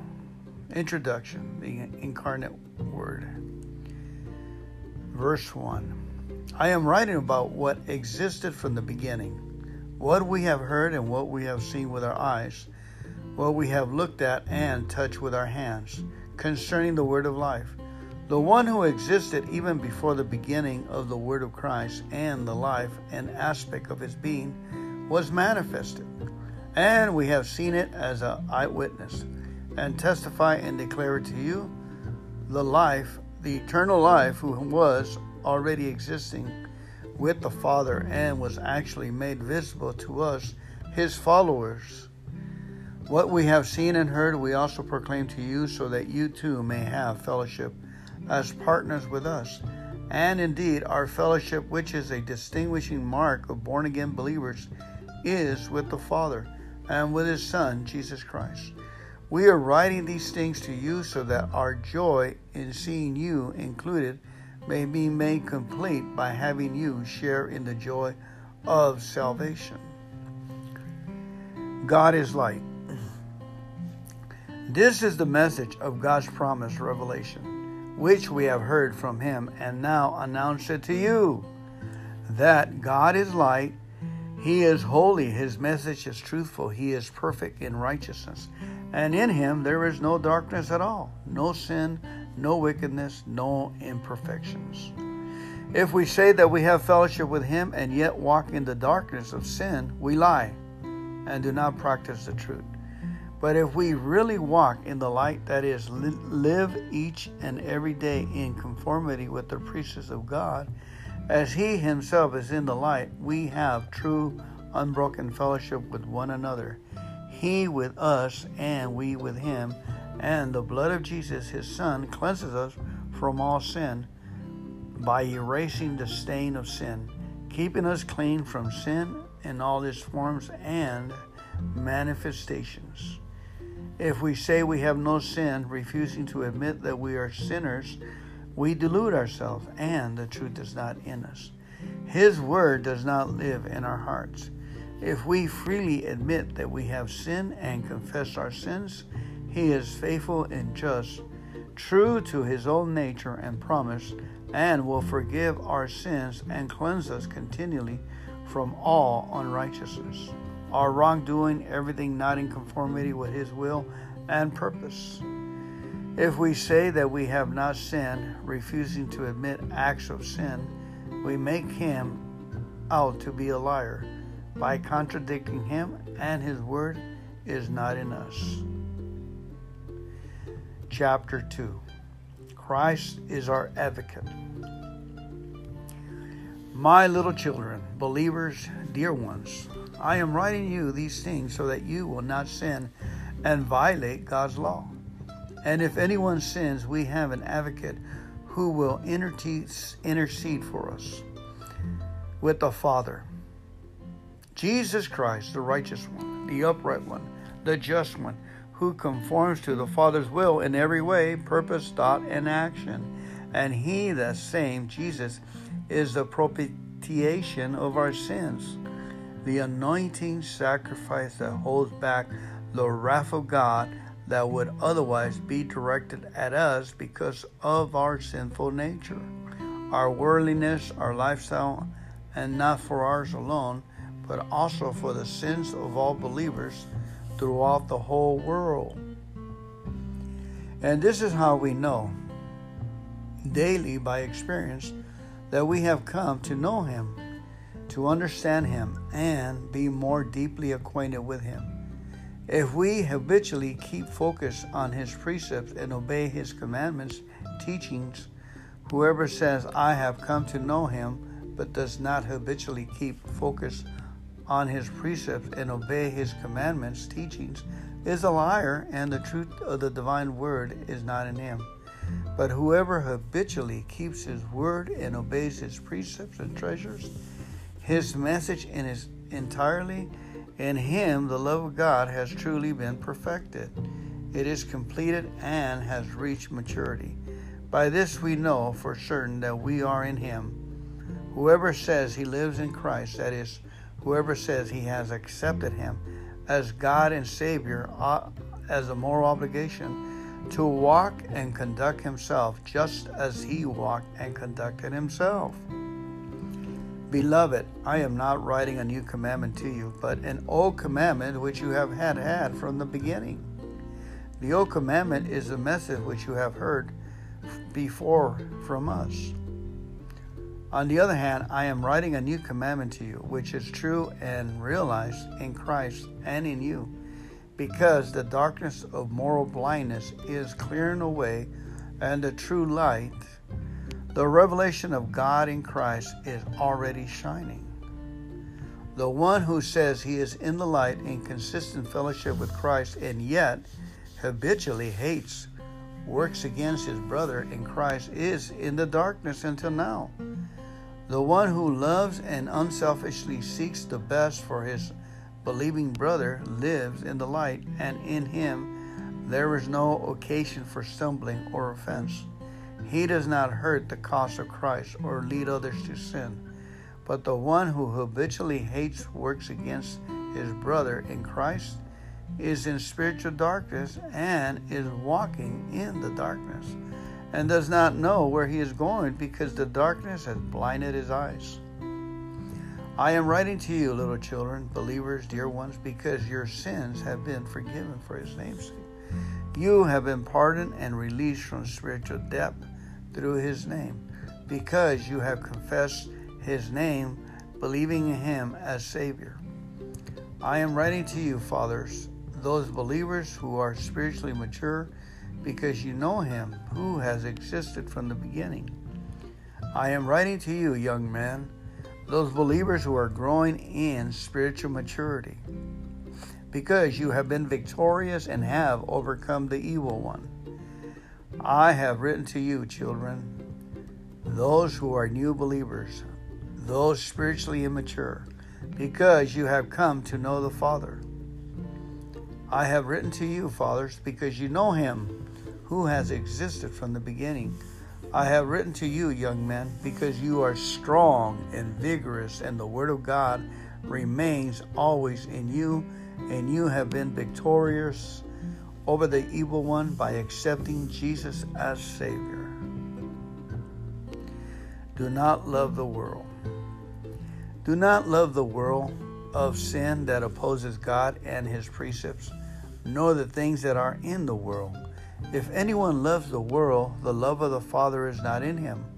For all that is in the world, the lust and sensual craving of the flesh, and the lust and longing of the eyes, and the boastful pride of life, pretentious confidence in one's resources or in the stability of earthly things, these do not come from the Father, but are from the world. The world is passing away, folks, and with it lust, the shameful pursuits, and ungodly longings. But the one who does the will of God and carries out his purposes lives forever. Children, it is the last hour, the end of this age, and just as you heard that the Antichrist is coming, the one who will oppose Christ and attempt to replace him, even now many Antichrists, false teachers, have appeared which confirms our belief that it is the last hour. They went out from us, seeming at first to be Christians, but they were not really of us because they were not truly born again and spiritually transformed. For if they had been of us, they would have remained with us, but they went out teaching false doctrine, so that it would be clearly shown that none of them are of us. But you have an anointing from the Holy One. You have been set apart, especially gifted and prepared by the Holy Spirit. And all of you know the truth because He teaches us, eliminates our minds, and guards us from error. I have not written to you because you do not know the truth, but because you do know it, and because no lie, nothing false, no deception is of the truth. Who is a liar? But the one who denies that Jesus is the Christ, the Messiah, the Anointed. This is the Antichrist, the enemy and an antagonist of Christ the one who denies and consistently refuses to acknowledge the Father and the Son. Whoever denies and repudiates the Son does not have the Father. The one who confesses and acknowledges the Son has the Father also. As for you, let that remain in you, keeping you in your hearts the message of salvation which you heard from the beginning. If what you heard from the beginning remains in you, you too will remain in the Son and in the Father forever. The promise of eternal life. This is the promise which He Himself promised us eternal life. These things I have written to you with reference to those who are trying to deceive you, seducing you and leading you away from the truth and sound doctrine. As for you, the anointing, the special gift, the preparation which you receive from Him remains permanently in you, and you have no need for anyone to teach you. But just as His anointing teaches you, giving you insight, thought, the presence of the Holy Spirit about all things, and is true and is not a lie, and just as His anointing has taught you, you must remain in Him, being rooted in Him, knitted to Him. Now, little children, believers, dear ones, remain in Him with unwavering faith, so that when He appears at His return, we may have perfect confidence and not be ashamed and shrink away from Him at His coming. If you know that He is absolutely righteous, you know for certain that everyone who practices righteousness, doing what is right and conforming to God's will, has been born of Him. Chapter 3 Children of God love one another. Children of God love one another. See what an incredible quality of love the Father has shown to us, that we would be permitted to be, named, and called and counted the children of God. And so we are.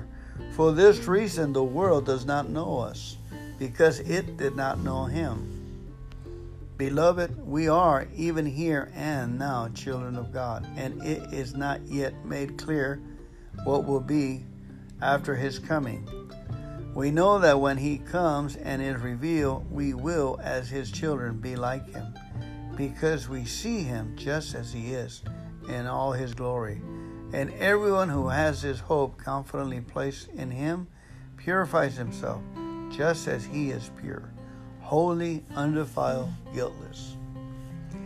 Everyone who practices sin also practices lawlessness.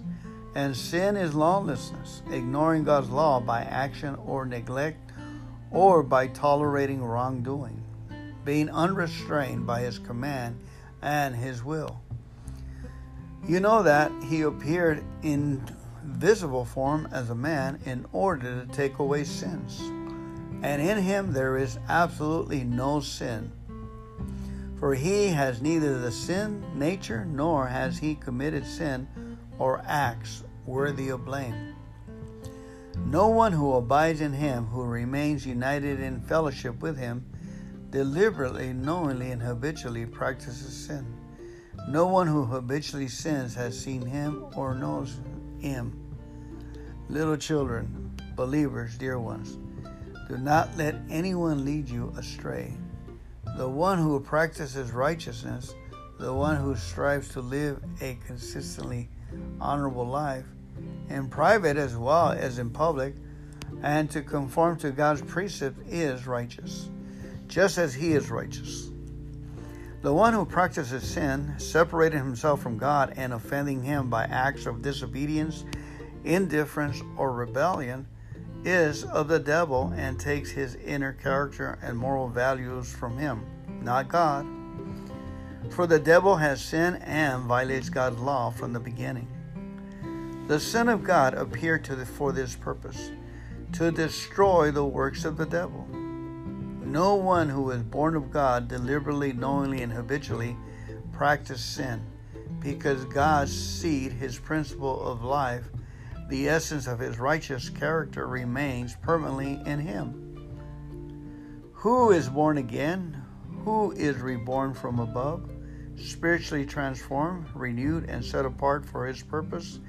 And he who is born again cannot habitually live a life characterized by sin because he is born of God and longs to please him. By this, the children of God and the children of the devil are clearly identified.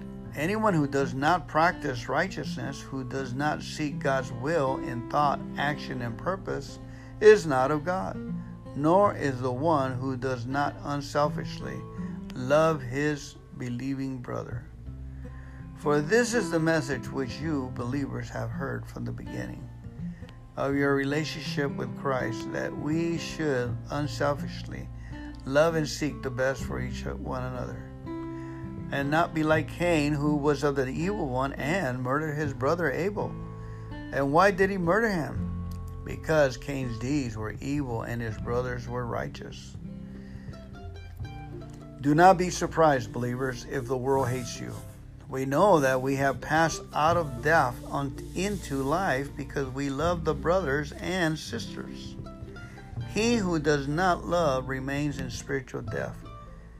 Everyone who hates works against his brother in Christ is at heart a murderer by God's standards. And you know that no murderer has eternal life abiding in him. By this we know and have come to understand the depth and essence of his precious love, that he willingly laid down his life for us because he loved us. And we ought to lay down our lives for the believers. But whoever has the world's goods, adequate resources, and sees his brother in need, but has no compassion for him, how does the love of God live in him? Little children, believers, dear ones, let us not love merely in theory, with word or with tongue, giving up service to compassion, but in action and in truth, in practice and in sincerity, because practical acts of love are more than words. By this we know without any doubt that we are of the truth and we assure our heart and quiet our conscience before Him, and will assure our hearts and quiet our conscience before Him. Whenever our hearts convicts us in guilt, for God is greater than our heart, and He knows all things, nothing is hidden from Him, because we are in His hands. Beloved, if our hearts does not convict us of guilt, we have confidence, complete assurance and boldness before God. And we receive from Him whatever we ask because we carefully and consistently keep His commandments and do the things that are pleasing in His sight, habitually seeking to follow His plan for us. This is the commandment that we believe with personal faith and confidence trust in the name of His Son, Jesus Christ, and that we unselfishly love and seek the best for one another just as he commanded us. The one who habitually keeps his commandments, obeying his word and following his precepts, abides and remains in him, and he in him. By this we know and have the proof that he really abides in us by the Spirit of whom he has given us as a gift. 1 John 4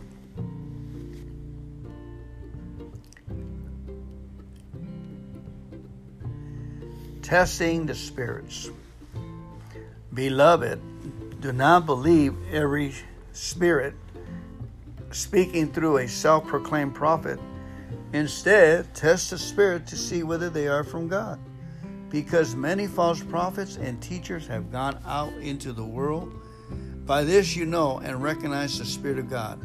Every spirit that acknowledges and confesses the fact that Jesus Christ has actually come in the flesh as a man is from God. God is its source. And every spirit that does not confess Jesus, acknowledging that he has come in the flesh, but would deny any of the Son's true nature, is not of God. This is the spirit of the Antichrist, which you have heard is coming and is now already in the world. Little children, believers, dear ones, you are of God and you belong to Him and have already overcome them, the agents of the Antichrist, because he who is in you is greater than he, Satan, who is in the world of sinful mankind. They who teach twisted doctrine are of the world and belong to it. Therefore, they speak from the viewpoint of the world with its immoral freedom and baseless theories, demanding compliances with their opinions and ridiculing the values of the upright.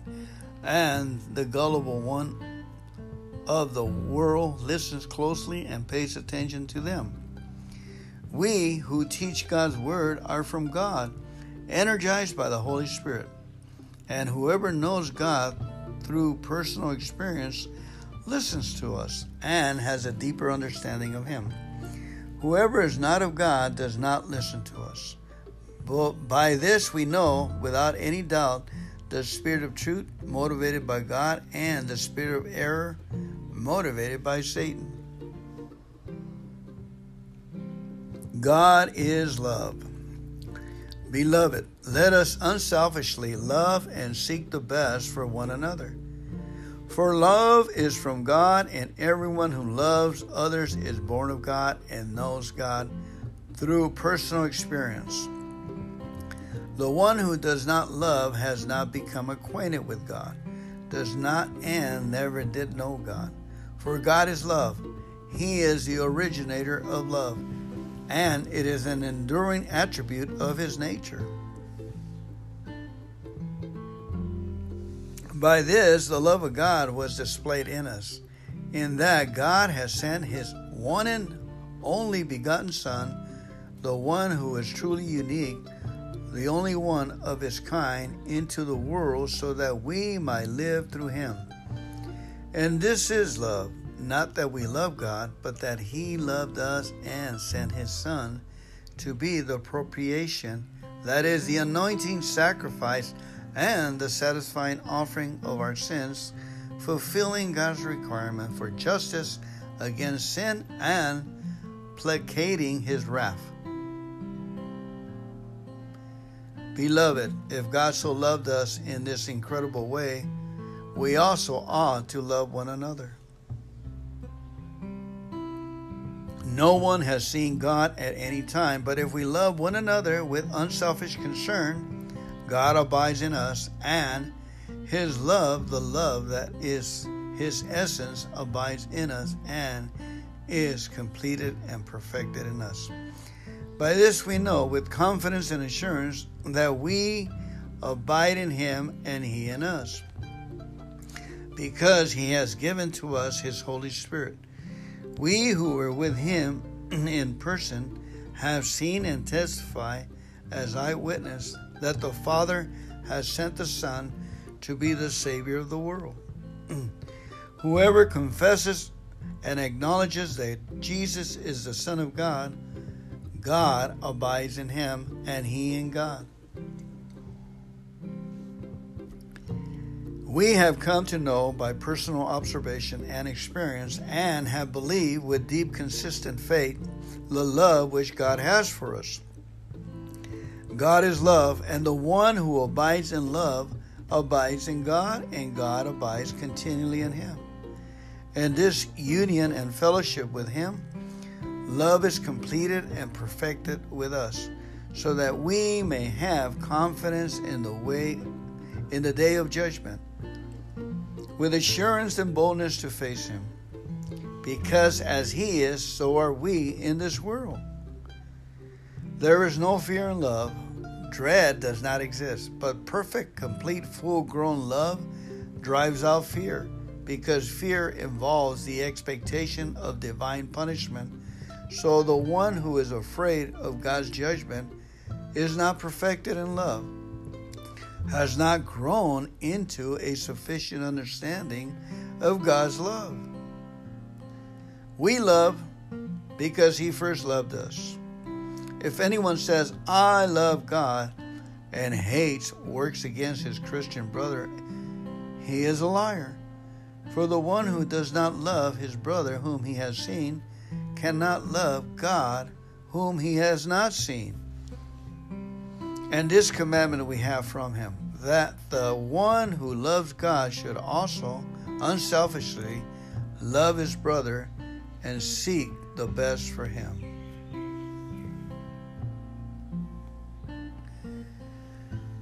Chapter 5 Overcoming the World. Everyone who believes with a deep, abiding trust in the fact that Jesus is the Christ, the Messiah, the Anointed, is born of God, that is, reborn from above, spiritually transformed, renewed, and set apart for His purpose. And everyone who loves the Father also loves the child born of Him. By this we know without any doubt that we love the children of God, expressing that love when we love God and obeying His commandments. For the true love of God is this that we habitually keep His commandments and remain focused on His precepts. And His commandments and His precepts are not difficult to obey. For everyone born of God is victorious and overcomes the world. And this is the victory that has conquered and overcome the world. Our continuing, persistent faith in Jesus, the Son of God. Who is the one who is victorious and overcomes the world? It is the one who believes and recognizes the fact that Jesus is the Son of God. This is he who came through water and blood, his baptism and death. Jesus Christ, not by the water only, but by the water and the blood. It is the Holy Spirit who testifies, because the Spirit is the truth. He is the essence of origin of truth itself. For there are three witnesses the Spirit, and the water, and the blood. And these three are in agreement. Their testimony is perfectly consistent. If we accept as we do the testimony of men, that is, if we are willing to take the sworn statement of fallible humans as evidence, the testimony of God is greater, far more authoritative for this is the testimony of God, that he has testified regarding his Son. The one who believes in the Son of God, who adheres to, trusts in, and relies confidently on him as Savior, has the testimony within himself because he can speak authoritatively about Christ from his own personal experience. The one who does not believe God in this way has made him out to be a liar, because he has not believed in the evidence that God has given regarding his Son. And the testimony is this God has given us eternal life. We already possess it, and this life is in his Son, resulting in our spiritual completeness and eternal companionship with him. He who has the Son, by accepting him as Lord and Savior, has the life that is eternal. He who does not have the Son of God by personal faith does not have the life. This is written that you may know.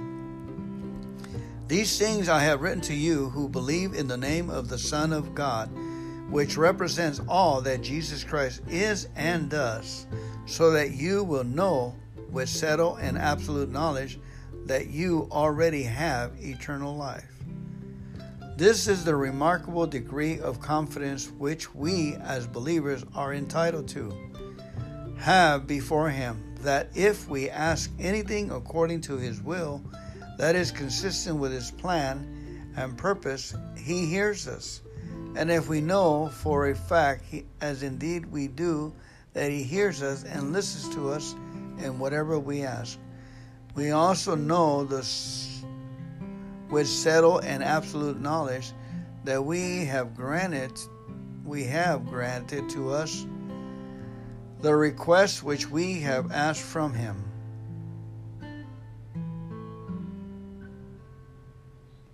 If anyone sees his brother committing a sin that does not lead to death, he will pray and ask on the believer's behalf, and God will for him give life to those whose sin is not leading to death. There is a sin that leads to death. I do not say that one should pray for this kind of sin. All wrongdoing is sin, and there is a sin that does not lead to death. One can repent of it and be forgiven. We know with confidence that anyone born of God does not habitually sin. But he, Jesus, who was born of God, carefully keeps and protects him. And the devil, one does not touch him the evil one does not touch him. We know for a fact that we are of God, and the whole world around us lies in the power of the evil one, opposing God and his precepts. And we have seen and know by personal experience that the Son of God has actually come to this world and has given us understanding and insight so that we may progressively and personally know him who is true, and we are in him who is true, and in his Son, Jesus Christ, who is true. This is the true God and eternal life. Little children, believers, dear ones, guard yourself from idols, false teaching, moral compromises, and anything that would take God's place in your hearts.